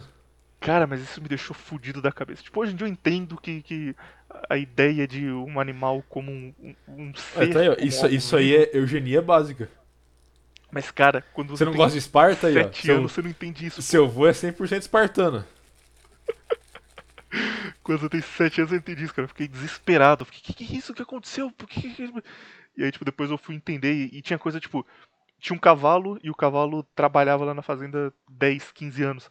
E aí dava alguma coisa, deve ser doença congênita, não sei o que, que era. Mas, tipo, em, algum momento os cavalos deitavam, tipo, deitava sobre a pata e não levantava mais. Não sei porquê. E quando isso acontecia, ele só ia lá, dava um tiro na cabeça e comprava um novo. E deixa pra lá. Tipo, ah, beleza, vou precisar de comprar um cavalo novo. E sei lá, cara, eu, eu não, nunca consegui me acostumar com isso, não. É, o certo e... seria ele sacrificar e fazer uma cerimônia. sei lá, cara, tipo, não, não é tão, tão difícil deixar o cavalo morrer em paz, passa dois meses de boa, sabe? Será que é de Pô, boa tá mesmo? Porque eu tava, eu tava pensando o seguinte, é, morreu um membro da minha família aí, e aí eu pensei o seguinte, se ele sobrevivesse, provavelmente ele ficava tipo de cama, sabe? Travado na cama e sem, sem mexer muito. Vale a pena você viver assim? Eu não gostaria de viver assim. Isso é uma preocupação que eu tenho também, cara, por conta do, do diabetes. Porque, tipo, quando você tem diabetes e você é jovem, é, é, tranquilo. Mas quando você vai ficando mais velho, você começa a ter muito problema de saúde. E um dos principais problemas é perder membro, perder, tipo, dedo, mão, porque é um do, dos efeitos colaterais depois de um tempo. E eu tenho que ir um lugar aqui em São Paulo para buscar insulina. E eu vou lá, tipo, uma vez por mês pra pegar insulina. E aí, com o tempo, tipo, como é marcado sempre pro mesmo dia, você conhece as pessoas, chega lá e fala, ah, beleza aí, seu Antônio e tal. E, cara, todo mês eu, eu chego lá e aí, tipo, tem um cara que eu vi ele os últimos três anos, aí do nada ele chega sem uma mão. E, tipo, passa três meses ele chega sem o braço inteiro. Passa um tempo ele tá de cadeira de rodas. E eu fico, cara, esse é meu futuro, tá ligado? Tipo, agora eu tô com 20 e poucos anos, tá tranquilo, mas logo eu vou ter 50 e eu vou estar tá aí. Tipo, não, não vai dar pra fugir, não. E, e, eu penso isso direto, cara. Todo mês que eu vou lá, eu volto pra casa zoado, pensando, caralho, vai, vai chegar. Daqui a pouco começa a ser o ponto onde ainda vale a pena estar tá vivo ou, ou, já era? Já, já é no ponto onde a morte é um caminho melhor do que do que tá aqui. Não, mas se sei lá, você perder um braço, uma perna, você ainda consegue viver. Eu tô falando, tipo assim, você ficar vegetando numa cama, sabe? Isso eu acho que é o pior cenário. Que é, é, isso que acontece com muito animal. Tipo, animal, quando chega na, na velhice, é isso que acontece, entendeu? Cachorro, principalmente. Melhor seja acabar, entendeu? É, tirar a miséria do animal. Ah, casa de cachorro não dá não, cara. Eu, pô, se eu tivesse fazenda, ia ter 80 cachorros, foda-se. Aí você. Passava cê, fome. Cê, é, dá o que pra comer ele? Você se matar pra ele se comer. Toda, toda comida que rendesse eu deixava pra eles. Uma outra coisa também que, que me chama atenção em fazenda, cara, é com pouco dinheiro eles precisam, sabe? Tipo, nessa época do meu avô, cara, eu lembro que é, é, ele. Tudo que ele precisava Esse ele plantava. É Exatamente, tipo, ele usava um, umas coisas para trocar, tipo, sei lá, preciso de café. Ele ia na casa de um cara que tinha café e trocava por açúcar e de boa. E assim, compra mesmo de ir na, na cidadezinha que tinha lá perto. E tipo, lá perto era uma hora e meia a pé, era longe pra caralho. Mas compra, ele gastava, sei lá, 50 reais no mês inteiro de compra. É, ué. Isso é um ponto positivo, isso aí vale a pena. Tá, então volta pro tema central aí. Verdade, esqueci completamente o tema. Esquecer que o tema não é a sua morte por diabetes. Melhor momento para estar vivo. Meu voto. Já vou adiantar aqui já, porque depois disso a gente vai ter, diferente do que a gente falou até agora. Passando pela Idade Média, Renascimento, é, sei lá, início do século XX. Para mim é um momento legal, mas ah, cara, sei lá, acho que já tava tudo encaminhado pra dar errado, sabe? Se, você fosse uma pessoa normal vivendo em Berlim em, em 1905, você ia estar tá feliz. Mas se fosse alguém que entendesse o mínimo do que está acontecendo em volta de você, ia estar tá zoado. Então não, não acho um momento tão top, não. Grécia Antiga me parece legal, mas aí volta no que a gente falou. É, a chance de você ser um escravo ou de você ter uma vida miserável era maior do que a chance de você estar tá bem. E isso tem que ser levado em consideração. Para mim, adiantando já, o top 1 melhor momento disparado é, é Roma na República. Agora vem a, a parte que eu, eu, queria ouvir de você, que você é, é um especialista nesse assunto, que é um dos períodos mais conturbados da história, que a turma manja muito pouco sobre e, e não sabe se vale a pena ou não, se é um, um período legal ou não, que é Velho Oeste americano, Viriato. Entra na nossa lista ou, ou tá fora? Pra mim entra. 100%. Se você não for um índio, né? Claro, senão você tá fudido. Depende. Depende do índio. Não, cara. Índio só se você Lá, não, se você fizesse um acordo com o governo vira. Fazer um cassino. Não, se você. É, que, que foi. É, é, que eu ia falar. Se você fizesse um acordo com o governo, ficasse nas suas terras lá reservadas, aí depois abrisse um cassino. Muito bem. Você ia bilionário no futuro. Agora, se você fosse lá, um Apache que quisesse entrar em guerra, aí beleza, aí você tá fudido. A vida de um cowboy. Acho que Faroeste é uma das poucas coisas que, que não exageram muito. tipo, ah, eu discordo muito. Como era na realidade. Discordo muito. Por quê? Porque exageram muito em filme, cara. Esse, esse negócio, tipo, tipo, o cara, os caras puxando o revólver rapidão e pá, pá, pá. E... Não, não, não, não. não isso aí é ok, isso aí. Isso aí é um pouco exagerado. Cara, o cara chega numa, numa cidadezinha, aí já vem todo mundo puxando revólver. Tipo... o cara vai, tipo, no bar Terra sem tomar lei. uma cachaça e demora muito trazer a cachaça, ele mata o garçom. Exato, né? é, é, uma, uma coisa que fazem muito também é com pirata. Pirata fazem muito isso. Uhum. pirata é literalmente uns contrabandistas que de vez em quando roubavam alguém. E aí, tipo, em filme os caras literalmente saem em guerra com, com a Espanha inteira, entendeu? Pirata em, em filme, tipo, ele, eles já saem com a, com a espada na mão. Vamos atacar alguém. É, tipo... Tipo, na vida real os caras atrás de, de rota abandonada que ninguém visse eles pra eles conseguirem levar coisa pra Europa e vender. Exato, era isso. Pirata, pirata era o camelô da- do período. E a gente acha que eram uns caras foda fazendo coisa maluca. Mas o que eu disse que não é muito exagerado é que, tipo, o que aconteceu, pelo, pelo que eu sei, se estiver errado você me corrija, não é muito diferente do que a gente vê em filme no sentido histórico. De, tipo, Estados Unidos é, deu certo, conseguiu separar da, da Inglaterra, se declarou independente, estava tudo tranquilo, precisava expandir, aí fizeram a corrida pro oeste e falaram, ó galera, é, quem quiser ir pro oeste aí e fundar novas cidades será, será bem-vindo. A gente tá precisando. E aí fizeram aquelas leis lá que se 500 americanos se juntassem em um local e assinassem um tratado, uma cidade seria fundada. E a galera começou a ir pro oeste. Ah, beleza, vamos pro oeste. Só que eles tinham um grande problema que era o número de índio, porque tinha muito índio e, e- e os caras não eram muito receptivos aos caras que estavam chegando. E aí o governo falou: olha, se você quiser resolver esse problema pra gente, a gente aceita também. E aí surgiram os cowboys, que eram os caras que iam judiar de índio e voltavam, ganhavam dinheiro do governo e cresciam, se tornavam marshals, xerifes e cuidavam da, das cidades e tal. Tipo, isso daí é o que normalmente aparece em filme e não tá tão exagerado. Aconteceu tudo isso na vida real mesmo. Não, sim, não tá tão exagerado. A questão é que, tipo assim, era muito mais gente expandindo do que índio. Entendeu? Então, tipo assim, ataques de índio eram, eram, eram mais raros do que parece, entendeu? É, tipo, o cowboy ele seria o equivalente à, à polícia de hoje em dia. Não era. Em filme, normalmente, todo mundo é cowboy. todo mundo tá armado, todo mundo tá, tá Exato. tirando por aí. Acontecia. Você quer, você quer ver um, um negócio que é mais Velho Oeste? Tipo, não assiste esses filmes Velho Oeste. Assiste, sei lá, é, Os Pioneiros, entendeu? Aquilo é mais um retrato do Velho Oeste. É a família chegando num lugar que não tem absolutamente nada, ninguém. Eles têm que construir tudo do zero, entendeu? É basicamente um Minecraft em família. Caralho, cara, que, referência completamente maluca do nada. É, não é tão diferente. Eles tinham que derrubar a árvore, fazer a casa, fazer o, o- forno, entendeu? Pegar os animais pra Minecraft criar. família. Enfim. Sabia que a, que a Espanha foi, foi fundada por um cara? Eu descobri isso, eu fiquei completamente em choque. Esqueci- acho que é Alfonso de León o nome dele, esqueci agora.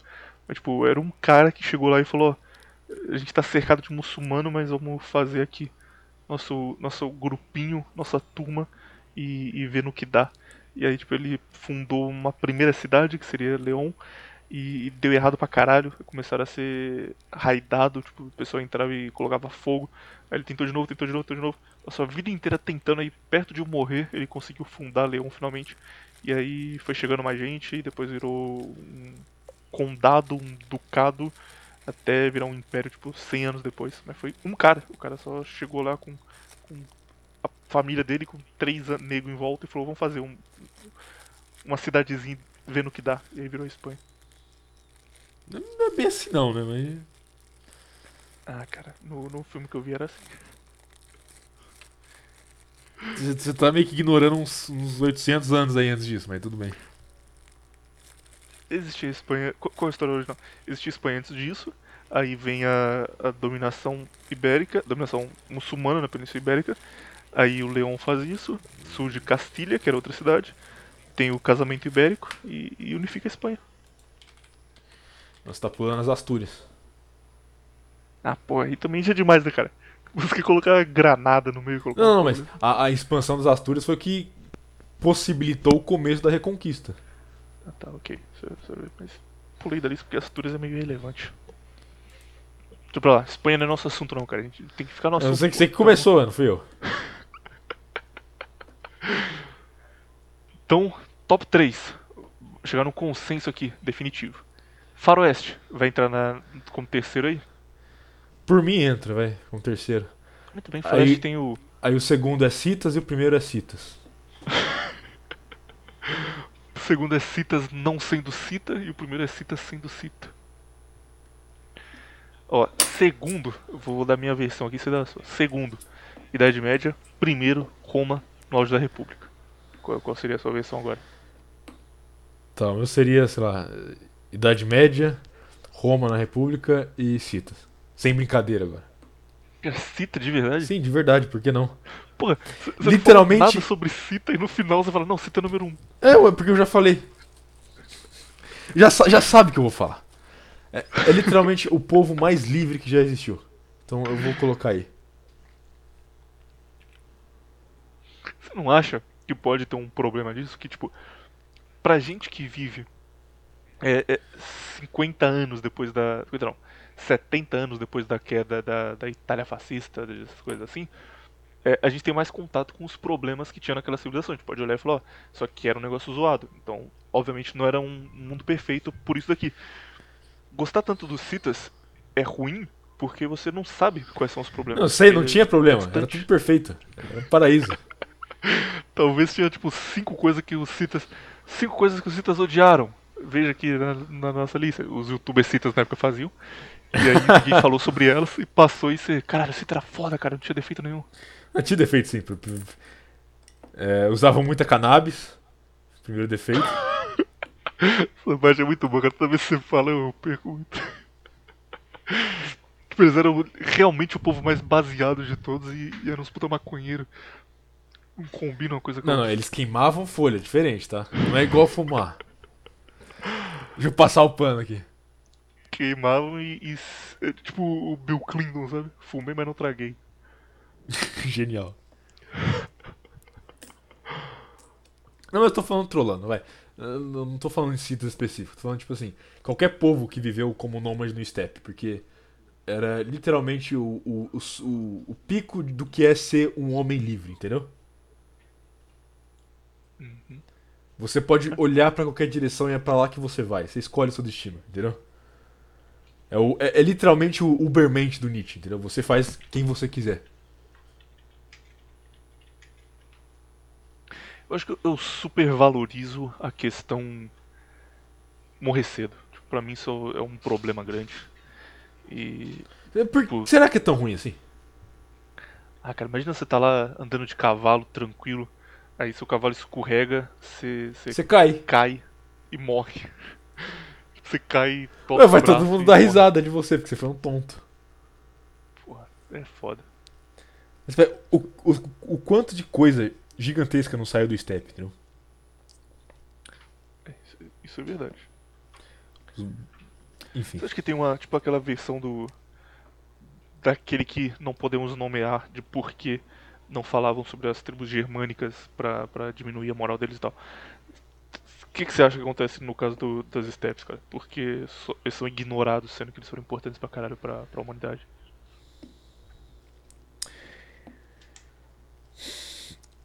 Não sei dizer, cara, pra, falar a verdade.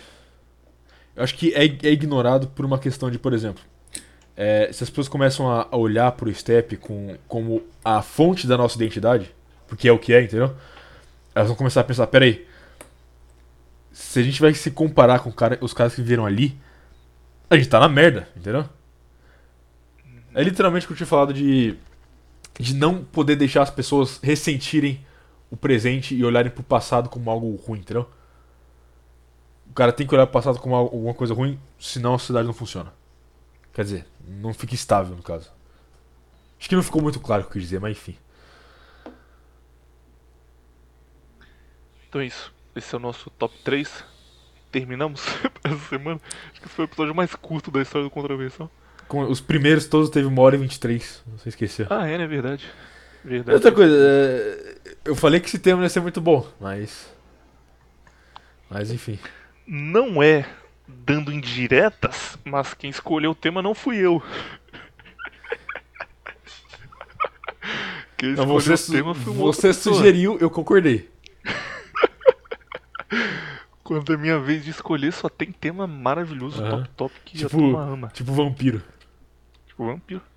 Episódio de vampiro, cara, é um negócio que daqui a, a muitos anos a- o pessoal vai falar, caralho, é, o cara tava muito à frente do tempo dele falando de vampiro, que foda. Tem que ser compreendido com, com o passar dos anos. Tá falando sério? Tô falando sério, cara. Não parece muito não. Eu acho que. Eu acho que. Posso estar falando de um jeito meio pós-irônico, mas sendo verdadeiro agora. Eu acho que lore de coisas conhecidas, mas que ao mesmo tempo são obscuras, é, é um bagulho interessante e que, e que em algum momento vai ficar grande. Tipo, lore de Macumba. Você já, você já procurou alguma vez lore de Macumba? Não? Procura qual é a história da Pombagira, por exemplo. O, o, Os nomes, desses, os nomes desses, desses demônios de macumba é muito feio, cara. Cara, a Pombagira é uma loucura. Tipo, a, a Pombagira era uma garota que ela, ela tinha 8 anos de idade e a mãe dela morreu. Aí ela foi morar na rua e ficava pedindo dinheiro e tal. Aí chegou uma mulher e falou: Ah, vem cá que eu vou te ajudar, eu vou te dar uma, uma vida melhor. Ela, claro, vou, vou com você, não tem problema. Ela tinha 8 anos.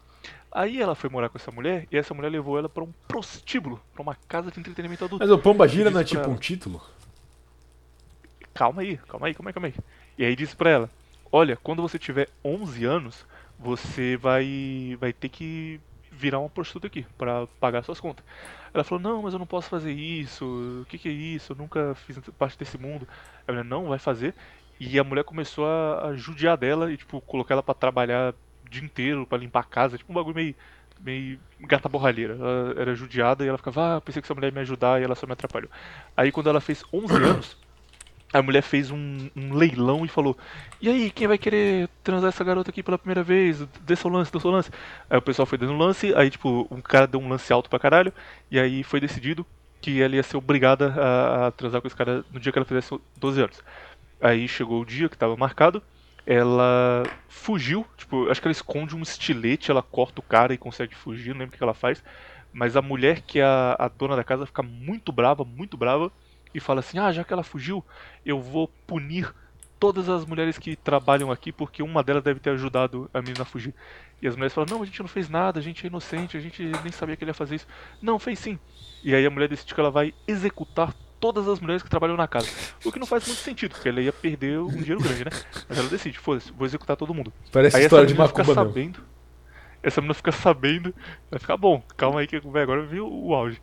Ela fica sabendo disso. E aí ela decide voltar lá e, e fazer alguma coisa e se vingar da mulher, com 12 anos de idade. Aí ela volta à noite sem ninguém ver ela. E quando ela chega, a mulher fala assim: Ah, você voltou, agora a gente vai te pegar. E aí vem uns capangas em volta dela. Ela recebe um espírito, começa a girar. Por isso a pombagira aparece girando quando ela desce alguém. E esse espírito é o espírito da pombagira. Só que, como ela era meio que a receptáculo máxima, ela encarna de um nível que ninguém tinha encarnado antes e ela começa a ter superpoder. E ela derrota a mulher. E, pô, não pode ir não, cara. Respeita as religiões aí, ó. Você, você não é um cara que respeita a diferença. Essa diferença aí tá difícil. Mas é literalmente o X-Men, cara. Ela tem superpoder, tipo, ela, ela faz. Aí voa coisa. É, Ó, não dá ideia, não. Não dá ideia, laser, não. loucura, cara. Porque do jeito que a gente tá hoje em dia, vai sair um quadrinho aí da Macumbas. Da Marvel. Provavelmente já tem. Mas aí no final disso ela foge. E aí, tipo, ela judia de deles. E aí ela fala assim: Ei, vão vir mais guardas, fujam aqui comigo. Aí ela pega todas as mulheres e foge com elas Girando. pela cidade e leva elas embora. E aí tem pombas giras diferentes. E tipo, esse espírito inicial, ele se separou pra, pra todas elas. E aí cada uma delas ficou com um fragmento do espírito que desceu na menina. E a menina ela é Maria Quitéria, que é a- a original. E aí tem tipo outras pombagiras diferentes que são partes de- desse espírito inicial e você pode descer qualquer Ah, um deles. Então, basicamente, Mas- a religião dos caras descende puta. É pior ainda, cara. Puta e, e bandido, basicamente. E, e tem, tem uns índios no meio, mas no geral é puta e bandido. E isso é lore de macumba. É, é um pouco cringe, é um pouco cringe. Você fala, porra, não vou olhar pra, esse, pra essas pessoas e idolatrar elas como divindades. Mas é uma história com potencial, cara. Se isso, se isso virar um, um filme, um Parece muito potencial, não. Porra, é X-Men. É X-Men antes do X-Men. 100 anos antes do X-Men. Olha que doideira. Mina é, é Jean Grey dos X-Men. Eu acho que esse- essas coisas, tipo, coisas são conhecidas igual Macumba, mas que ninguém sabe exatamente o que que é, tem um potencial grande. E Vampiro é um exemplo. Não sei não. A gente tem que fazer um top religiões um dia Cara, pra falar qual religião é based e qual não é. Macumba é um negócio tão trash, cara. É muito trash a diferença, que, sei lá, é. É o Dolly dessa religião. Você já foi em, em terreiro de Umbanda alguma vez? Claro que não, eu sou, eu sou bonito, eu sou. Eu sou.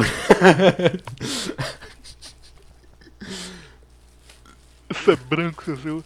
Mas. Eu ia falar isso, mas eu tava cara. cogitando se eu falava ou não. Eu já, já fui uma vez só com, com um amigo pra conhecer, mas eu não participei, só fiquei vendo. Você tá maluco. E a maioria das pessoas é branca, você acredita? Não, eu sei que é. Qual que é o O- estado que, que mais tem macumbeiro? É, Rio Grande do Sul. Exato, cara. Macumbeiro e maconheiro, os dois.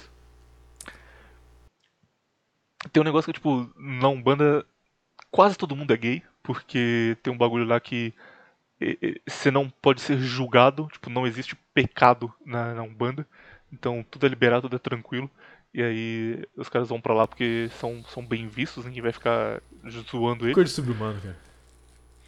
Não, não, não- é porque coisa de gay, não. Não Cê- tem nada contra gay, sem ser gay. Mas a questão é a seguinte: quando você tem uma religião e ela prega aceitação de quem você é, você vai produzir uma porrada de subhumano. Entendeu? Ah, eu. eu Mas sou- o cristianismo tá, tá, tá nesse caminho também, cara. Não tá, não. O que mais tem é padre, ah, Jesus te ama, não importa como você é. É, esse padre tá indo pro inferno vai levar um monte junto com ele. Esse negócio de, tipo, ai, você tem que se aceitar. Isso, isso é, é o discurso dos progressistas atualmente. Ah, você tem que se aceitar. Você é uma obesa gigantesca, mas você tem que se aceitar. Ah, você é um soy boy, parece um, um raquítico. Você tem que se aceitar. Entendeu? É, é, tipo a isenção completa de culpa. Exato, Você nunca tá exato, errado, importa o que você faça. E você tem que, você tem que se aceitar. Não só, não só o seguinte: não só você tem que se aceitar, como as pessoas têm que aceitar você. Entendeu? Uhum. Tudo bem, o cara quer ser um magrelo, fraco pra cacete aí, tudo bem. Mas não, você tem que aceitar ele ser isso. Você não pode zoar ele porque ele, porque ele é aquilo, entendeu?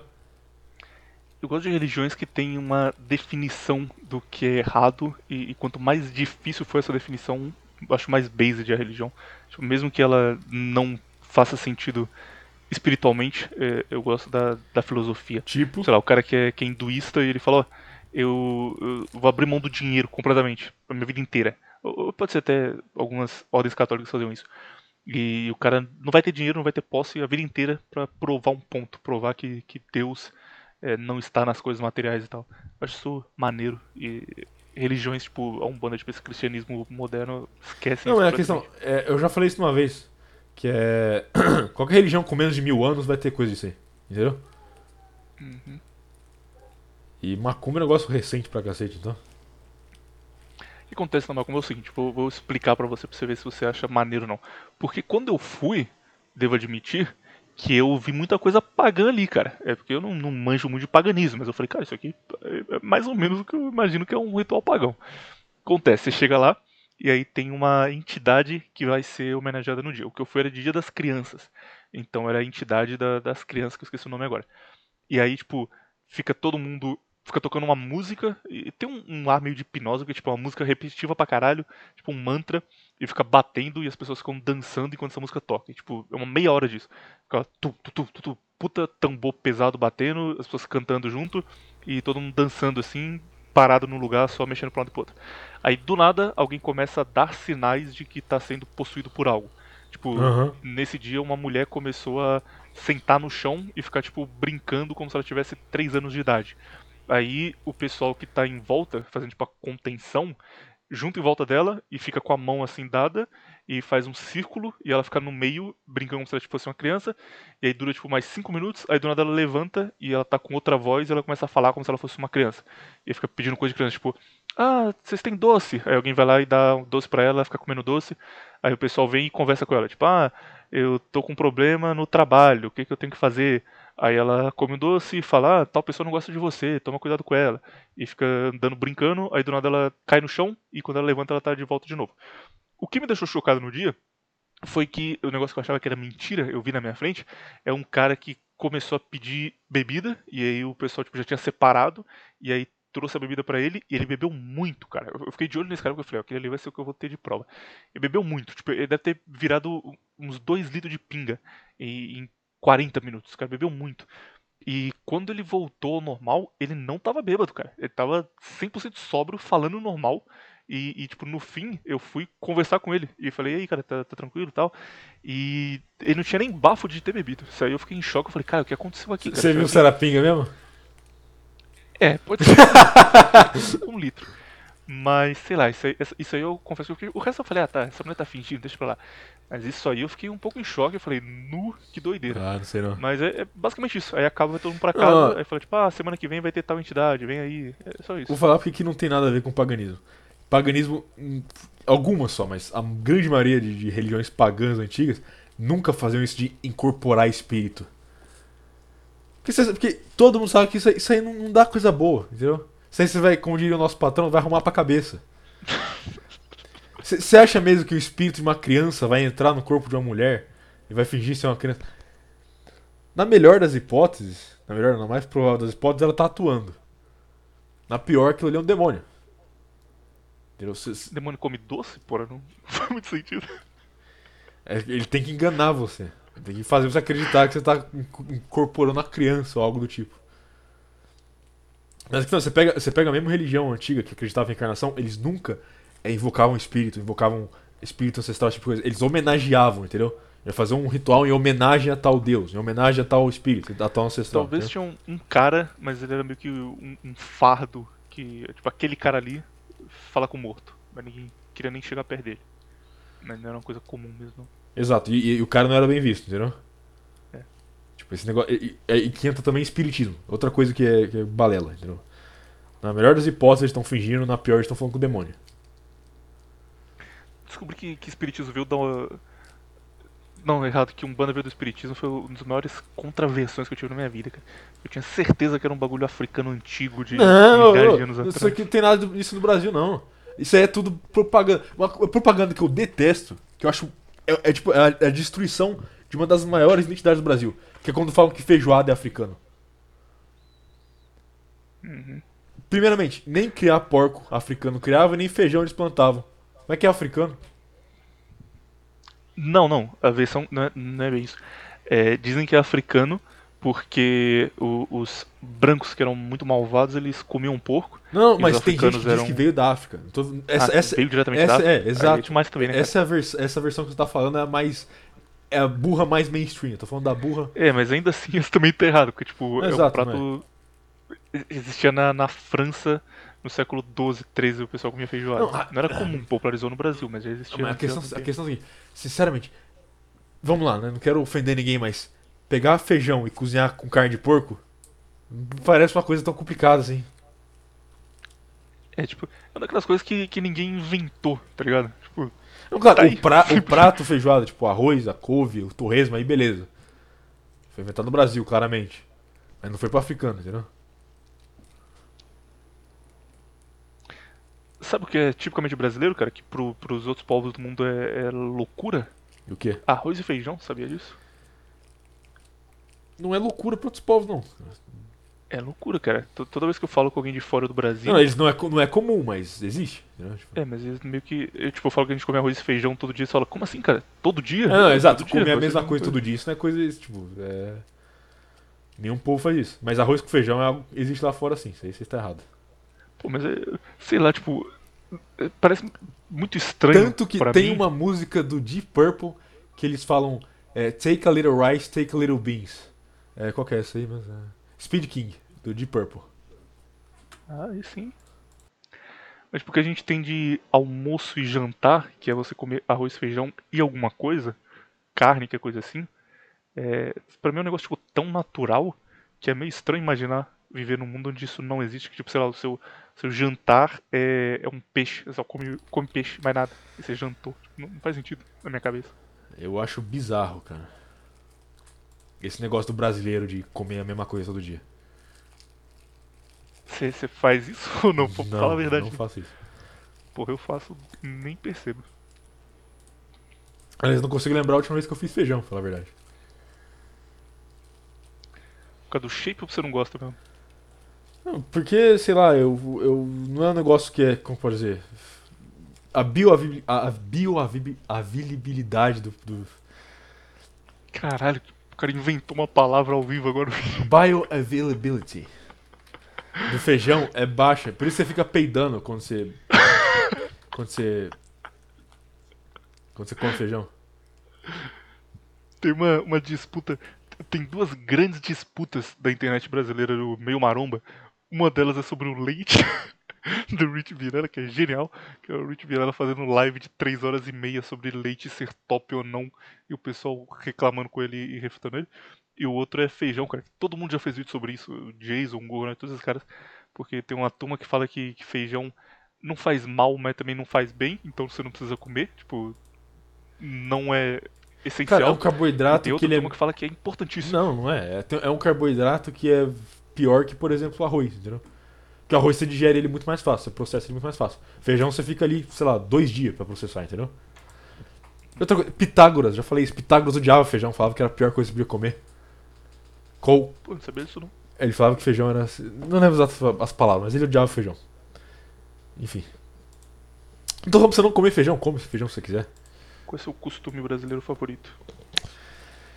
Costume brasileiro favorito. Em que sentido? De comida? Uma coisa que só existe no Brasil, o resto do mundo não, não faz ou não é tão comum e você acha maneiro.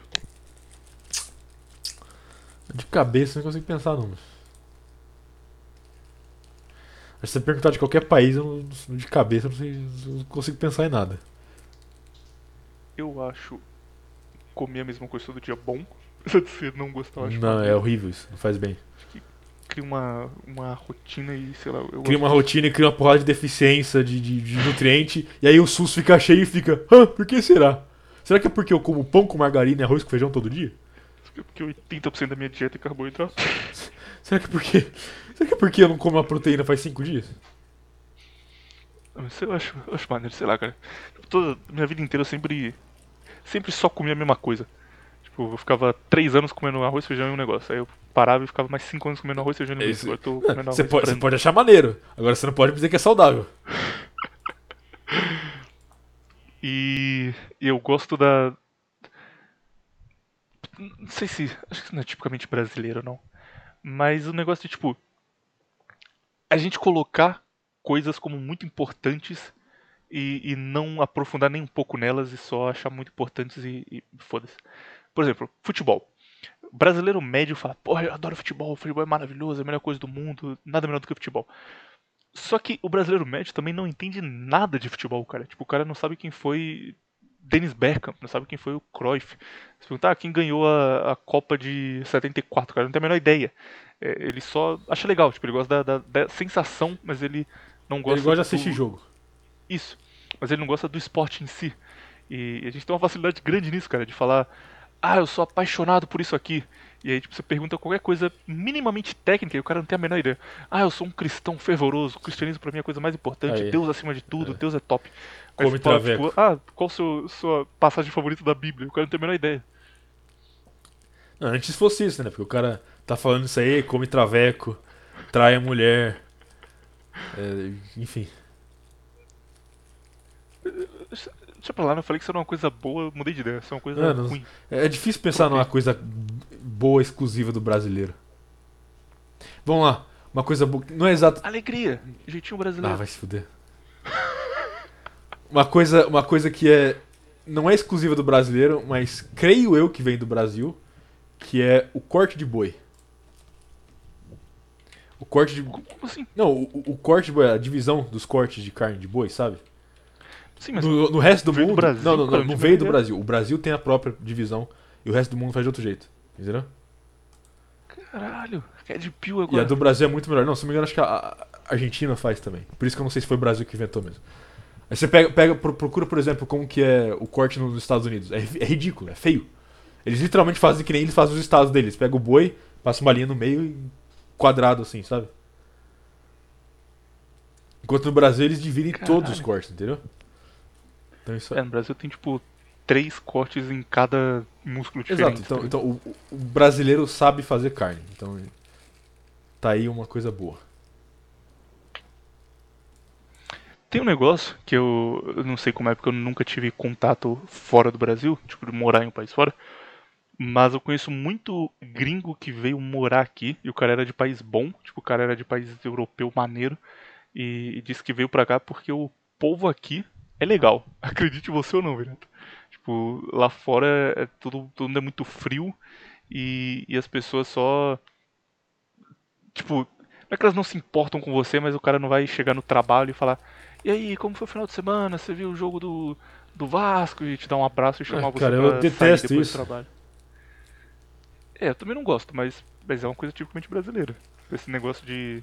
Tipo, esse Tipicamente de terceiro mundo, tipo, sei lá, na, na Índia o pessoal também é assim, tá ligado? País fudido, acho que o pessoal fica mais, mais amigo pra conseguir lidar com a merda que É o vive coping, é o coping de viver na merda. Por cara que mora na, na, na Finlândia, ele não precisa ter É. amigo, tá ligado? A vida do cara é very easy. O que, que vai precisar de ficar falando de futebol pros outros?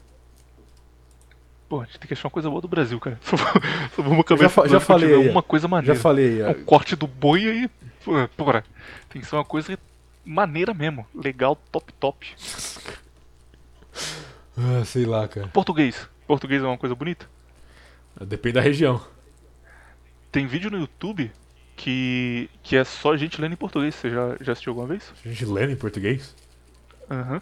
Procura Tá, em inglês. tipo, cara, a, gente tá- a gente- a gente lê aqui também, ó. Não, mas tipo, procura Reading Dom Casmurro, por exemplo. O vídeo é. Geralmente é mulher que faz. É, é tipo um proto ASMR. Mas é uma mulher que ela pega um livro em português, ela é brasileira, né? E ela lê o livro e nos comentários, tipo, o público dela é só gringo falando: Caralho, essa língua é muito bonita, cara. Eu adoro ver gente lendo em português. Tem um mercado disso. Tem tipo mas canais a questão é grandes seguinte, com 100 mil views que é só gente lendo em O, ca- português. o cara que assiste esse canal, ele vai gostar de português, senão, senão ele não estaria assistindo. Você pode olhar de qualquer língua, vai ter um monte de gente falando, nossa, essa língua é muito bonita. É claro, o cara tá ali cara, pra isso. o cara que entra no canal lendo em português todos os dias, ele talvez É, talvez ele goste de português. Mas o, o povo fala, ouvinte, que o português é uma língua Eu- muito eu bonita acho bonito. de ouvir pra quem não fala português. Eu acho bonito. Dependendo do sotaque, claro. Eles dizem que parece que é cantado, que, que é bonito por isso. Ah, eu já não sei.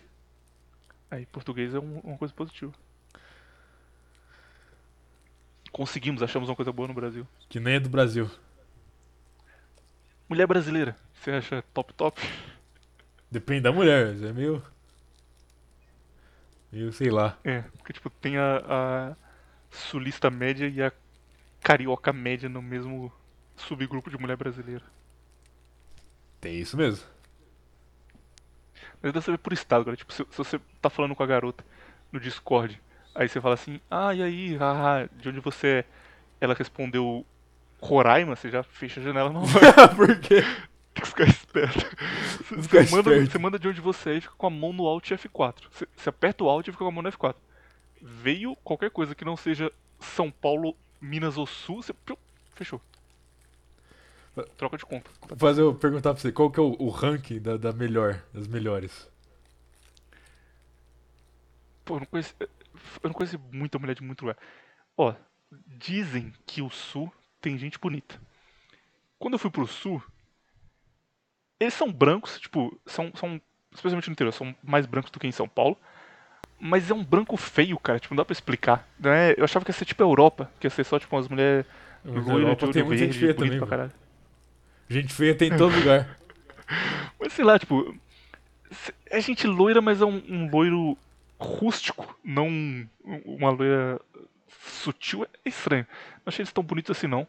E achei muito mal educado, cara. Tipo, tratam você mal pra caralho. Eu fui, quando tava no sul, fui comprar cigarro lá. E aí eu falei pro cara, "Ô, você tem é, Strike verde? Aí o cara falou, tem o que tá no balcão. Eu falei, tá, mas tem Lux Strike verde? Tipo, tinha 50 ele, fa- ele falou a verdade pra você. Tem que estar no balcão, ele vai, ele vai tirar o cigarro que não Porra, tem no balcão. Responde, cara, é mais fácil. Eu falei, tá, mas Lux Strike verde você tem? Aí ele, tá no balcão? Eu ia "Ah, falar a tá bom, mesma coisa. Dá um outro aí. Tive que pegar um que eu nem queria, porque o cara recusou me responder uma pergunta. A pergunta, a pergunta tem que ter. o- a resposta tem que ter o mesmo nível da pergunta. Pô, você tá vendendo, você responde, não custa nada, porra. Mas enfim, minha, minha lista. Eu não colocaria o Sul em primeiro lugar, sendo sincero, que eu, sei lá, decepcionei. Eu colocaria em primeiro lugar gente de. mulheres de Minas Gerais, viado. Aí você, por essa eu não esperava, hein? Eu não, eu ia falar Minas Gerais também. Porra, aí sim. Minas Gerais. O povo fala que, que Goiás elas são bonitas, mas eu conheci muito pouco a mulher de Goiás. E. E, sei lá, minha lista seria Minas Gerais, Santa Cataralha, que, que as poucas que eu conheci de lá eram muito bonitas, e Espírito Santo em terceiro, depois São Paulo. Último é a Grande Bahia. A Grande Bahia composta Ah, não, por eu- Bahia, eu- o Paraíba, último ficaria na, na- Ceará. Eu ficaria com o último Rio de Janeiro mesmo. Rio de Janeiro é complicado porque, tipo, Rio de Janeiro tem, tem mulheres muito bonitas e tem mulheres muito feias ao mesmo tempo. A parte rica do Rio de Janeiro costuma ser muito bonita, mas a parte feia costuma ser muito feia. Aí, aí é difícil. Então, então se tivesse que, na sorte, arriscar. A maioria é muito feia. né? Sei lá, cara, o Rio de Janeiro. O, Rio de Janeiro, ele- o carioca no geral, ele tem um negócio que sempre parece que ele, que ele quer te enrolar, tá ligado? O carioca não é confiável. Sabe quem é Vanderlei Luxemburgo? o quê? Sabe quem é Vanderlei Luxemburgo? Ele é o- um treinador de futebol que é carioca. E, cara, ele, ele usa uns terno, tipo o terno da, da Prada, da Gucci, que ele gastou 30 mil reais num terno. Só que você vê ele na beira do campo usando aquele terno, ele parece um bicheiro, cara. Tipo, ele não consegue ficar com cara de gente séria. Porque ele é carioca. Acaba o jogo, ele sai com o terno da Gucci dele e fica. Pô, compadre, falar pra você, compadre. Tá difícil a nossa situação, meu irmão. Ele fala, caralho, cara, que- esse cara com certeza ele tá aplicando um golpe em alguém. Ele tem cara de quem vai sair de lá e vai vender um. um O relógio um pirata falando que é original. pra alguém. Carioca não passa credibilidade, né? Aham. É difícil. Esse sotaque carioca é feio, cara. Eu não gosto, não. Sotaque mineiro é um bonito. tentando falar sério e te convencer de um negócio sério. Não, não consegue, não Não consegue, verdade. Você acha que. Fala a verdade, hein, cara. Sei que tem gente que ouve gente de lá, mas fala a verdade. Pra mim, de longe, o pior lugar do Brasil de gente feia, homem e mulher, é o Nordeste. Pra você, isso, isso confere ou você acha que, que tem exceções?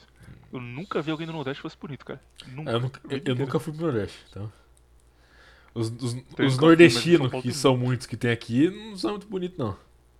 Tem um. É, não, é questão os seguinte, zoados vêm pra eu cá, já, né? Eu- bonitos ficam é, eu já vi mais gente muito feia do Rio de Janeiro do que do Nordeste.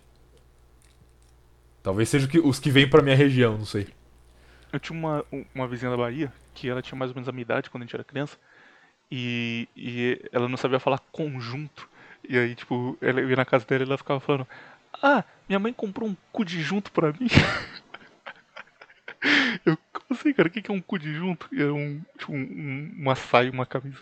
Que ela chamava conjunto de cu de junto. Hahaha, fun fact. Mas pra mim, pior é o Nordeste, cara. Eu acho o Nordeste muito fodido. Tipo, sotaque feio também, igual. E. Ah, não sei, cara. Não, não dá, não dá pra tancar, não. É isso. Esse foi o contraversão que menos tratou do tema, ouvintes. Ah, Tem, tem, uns- tem alguns programas pra competir.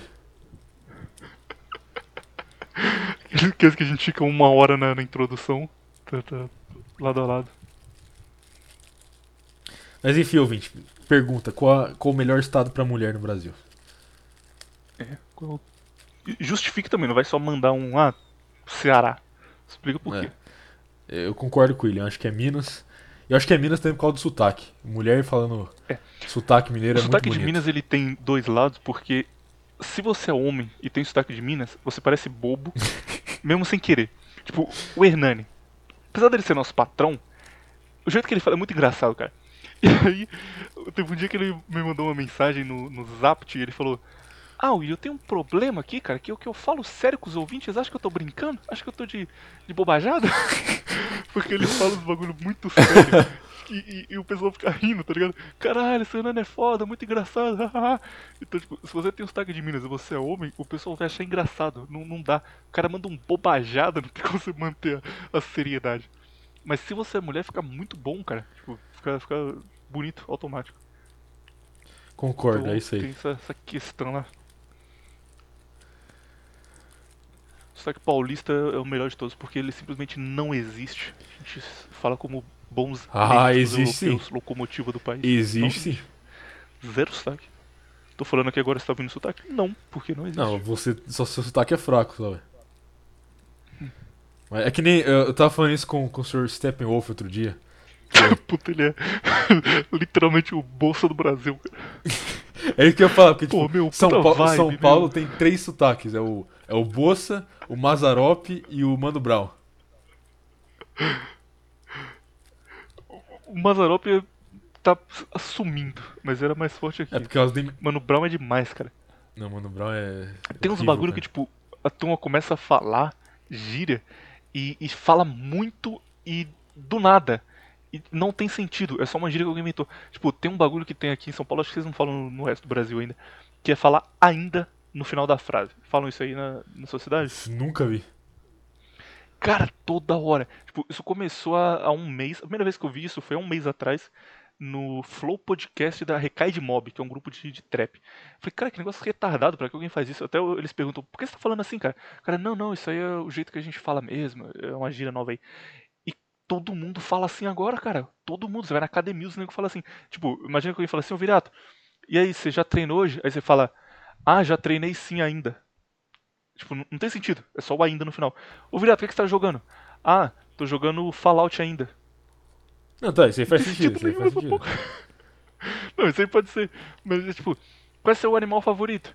Ah, eu gosto muito de cachorro ainda. E caralho, que coisa retardada. Não, isso, isso, isso meio que mostra uma singela indecisão no cara. Tipo, ah, ainda. Tipo. Ah, eu gosto de cachorro ainda. Tipo, pode ser na próxima vez ele gosta de gato. Posso não gostar amanhã. É, entendeu? É verdade, tem essa questão aí. Falar salve, salve família, vocês não falam fora, né? Chamar a mulher de, de mandraca, vocês fazem. Nunca vi isso.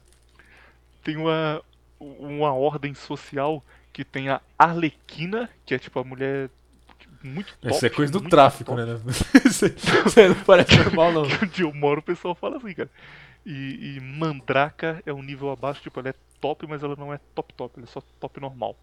Aí se chama de Mandraka. Mas tipo, é normal você mandar mensagem pra mulher e falar salve, salve Mandraka. E ela responder salve família. Começou uma interação assim com a garota. Nossa, Que cara. maravilha. Isso, isso é- O que está virando essa cidade aí, cara? Isso é o retrato da globalização.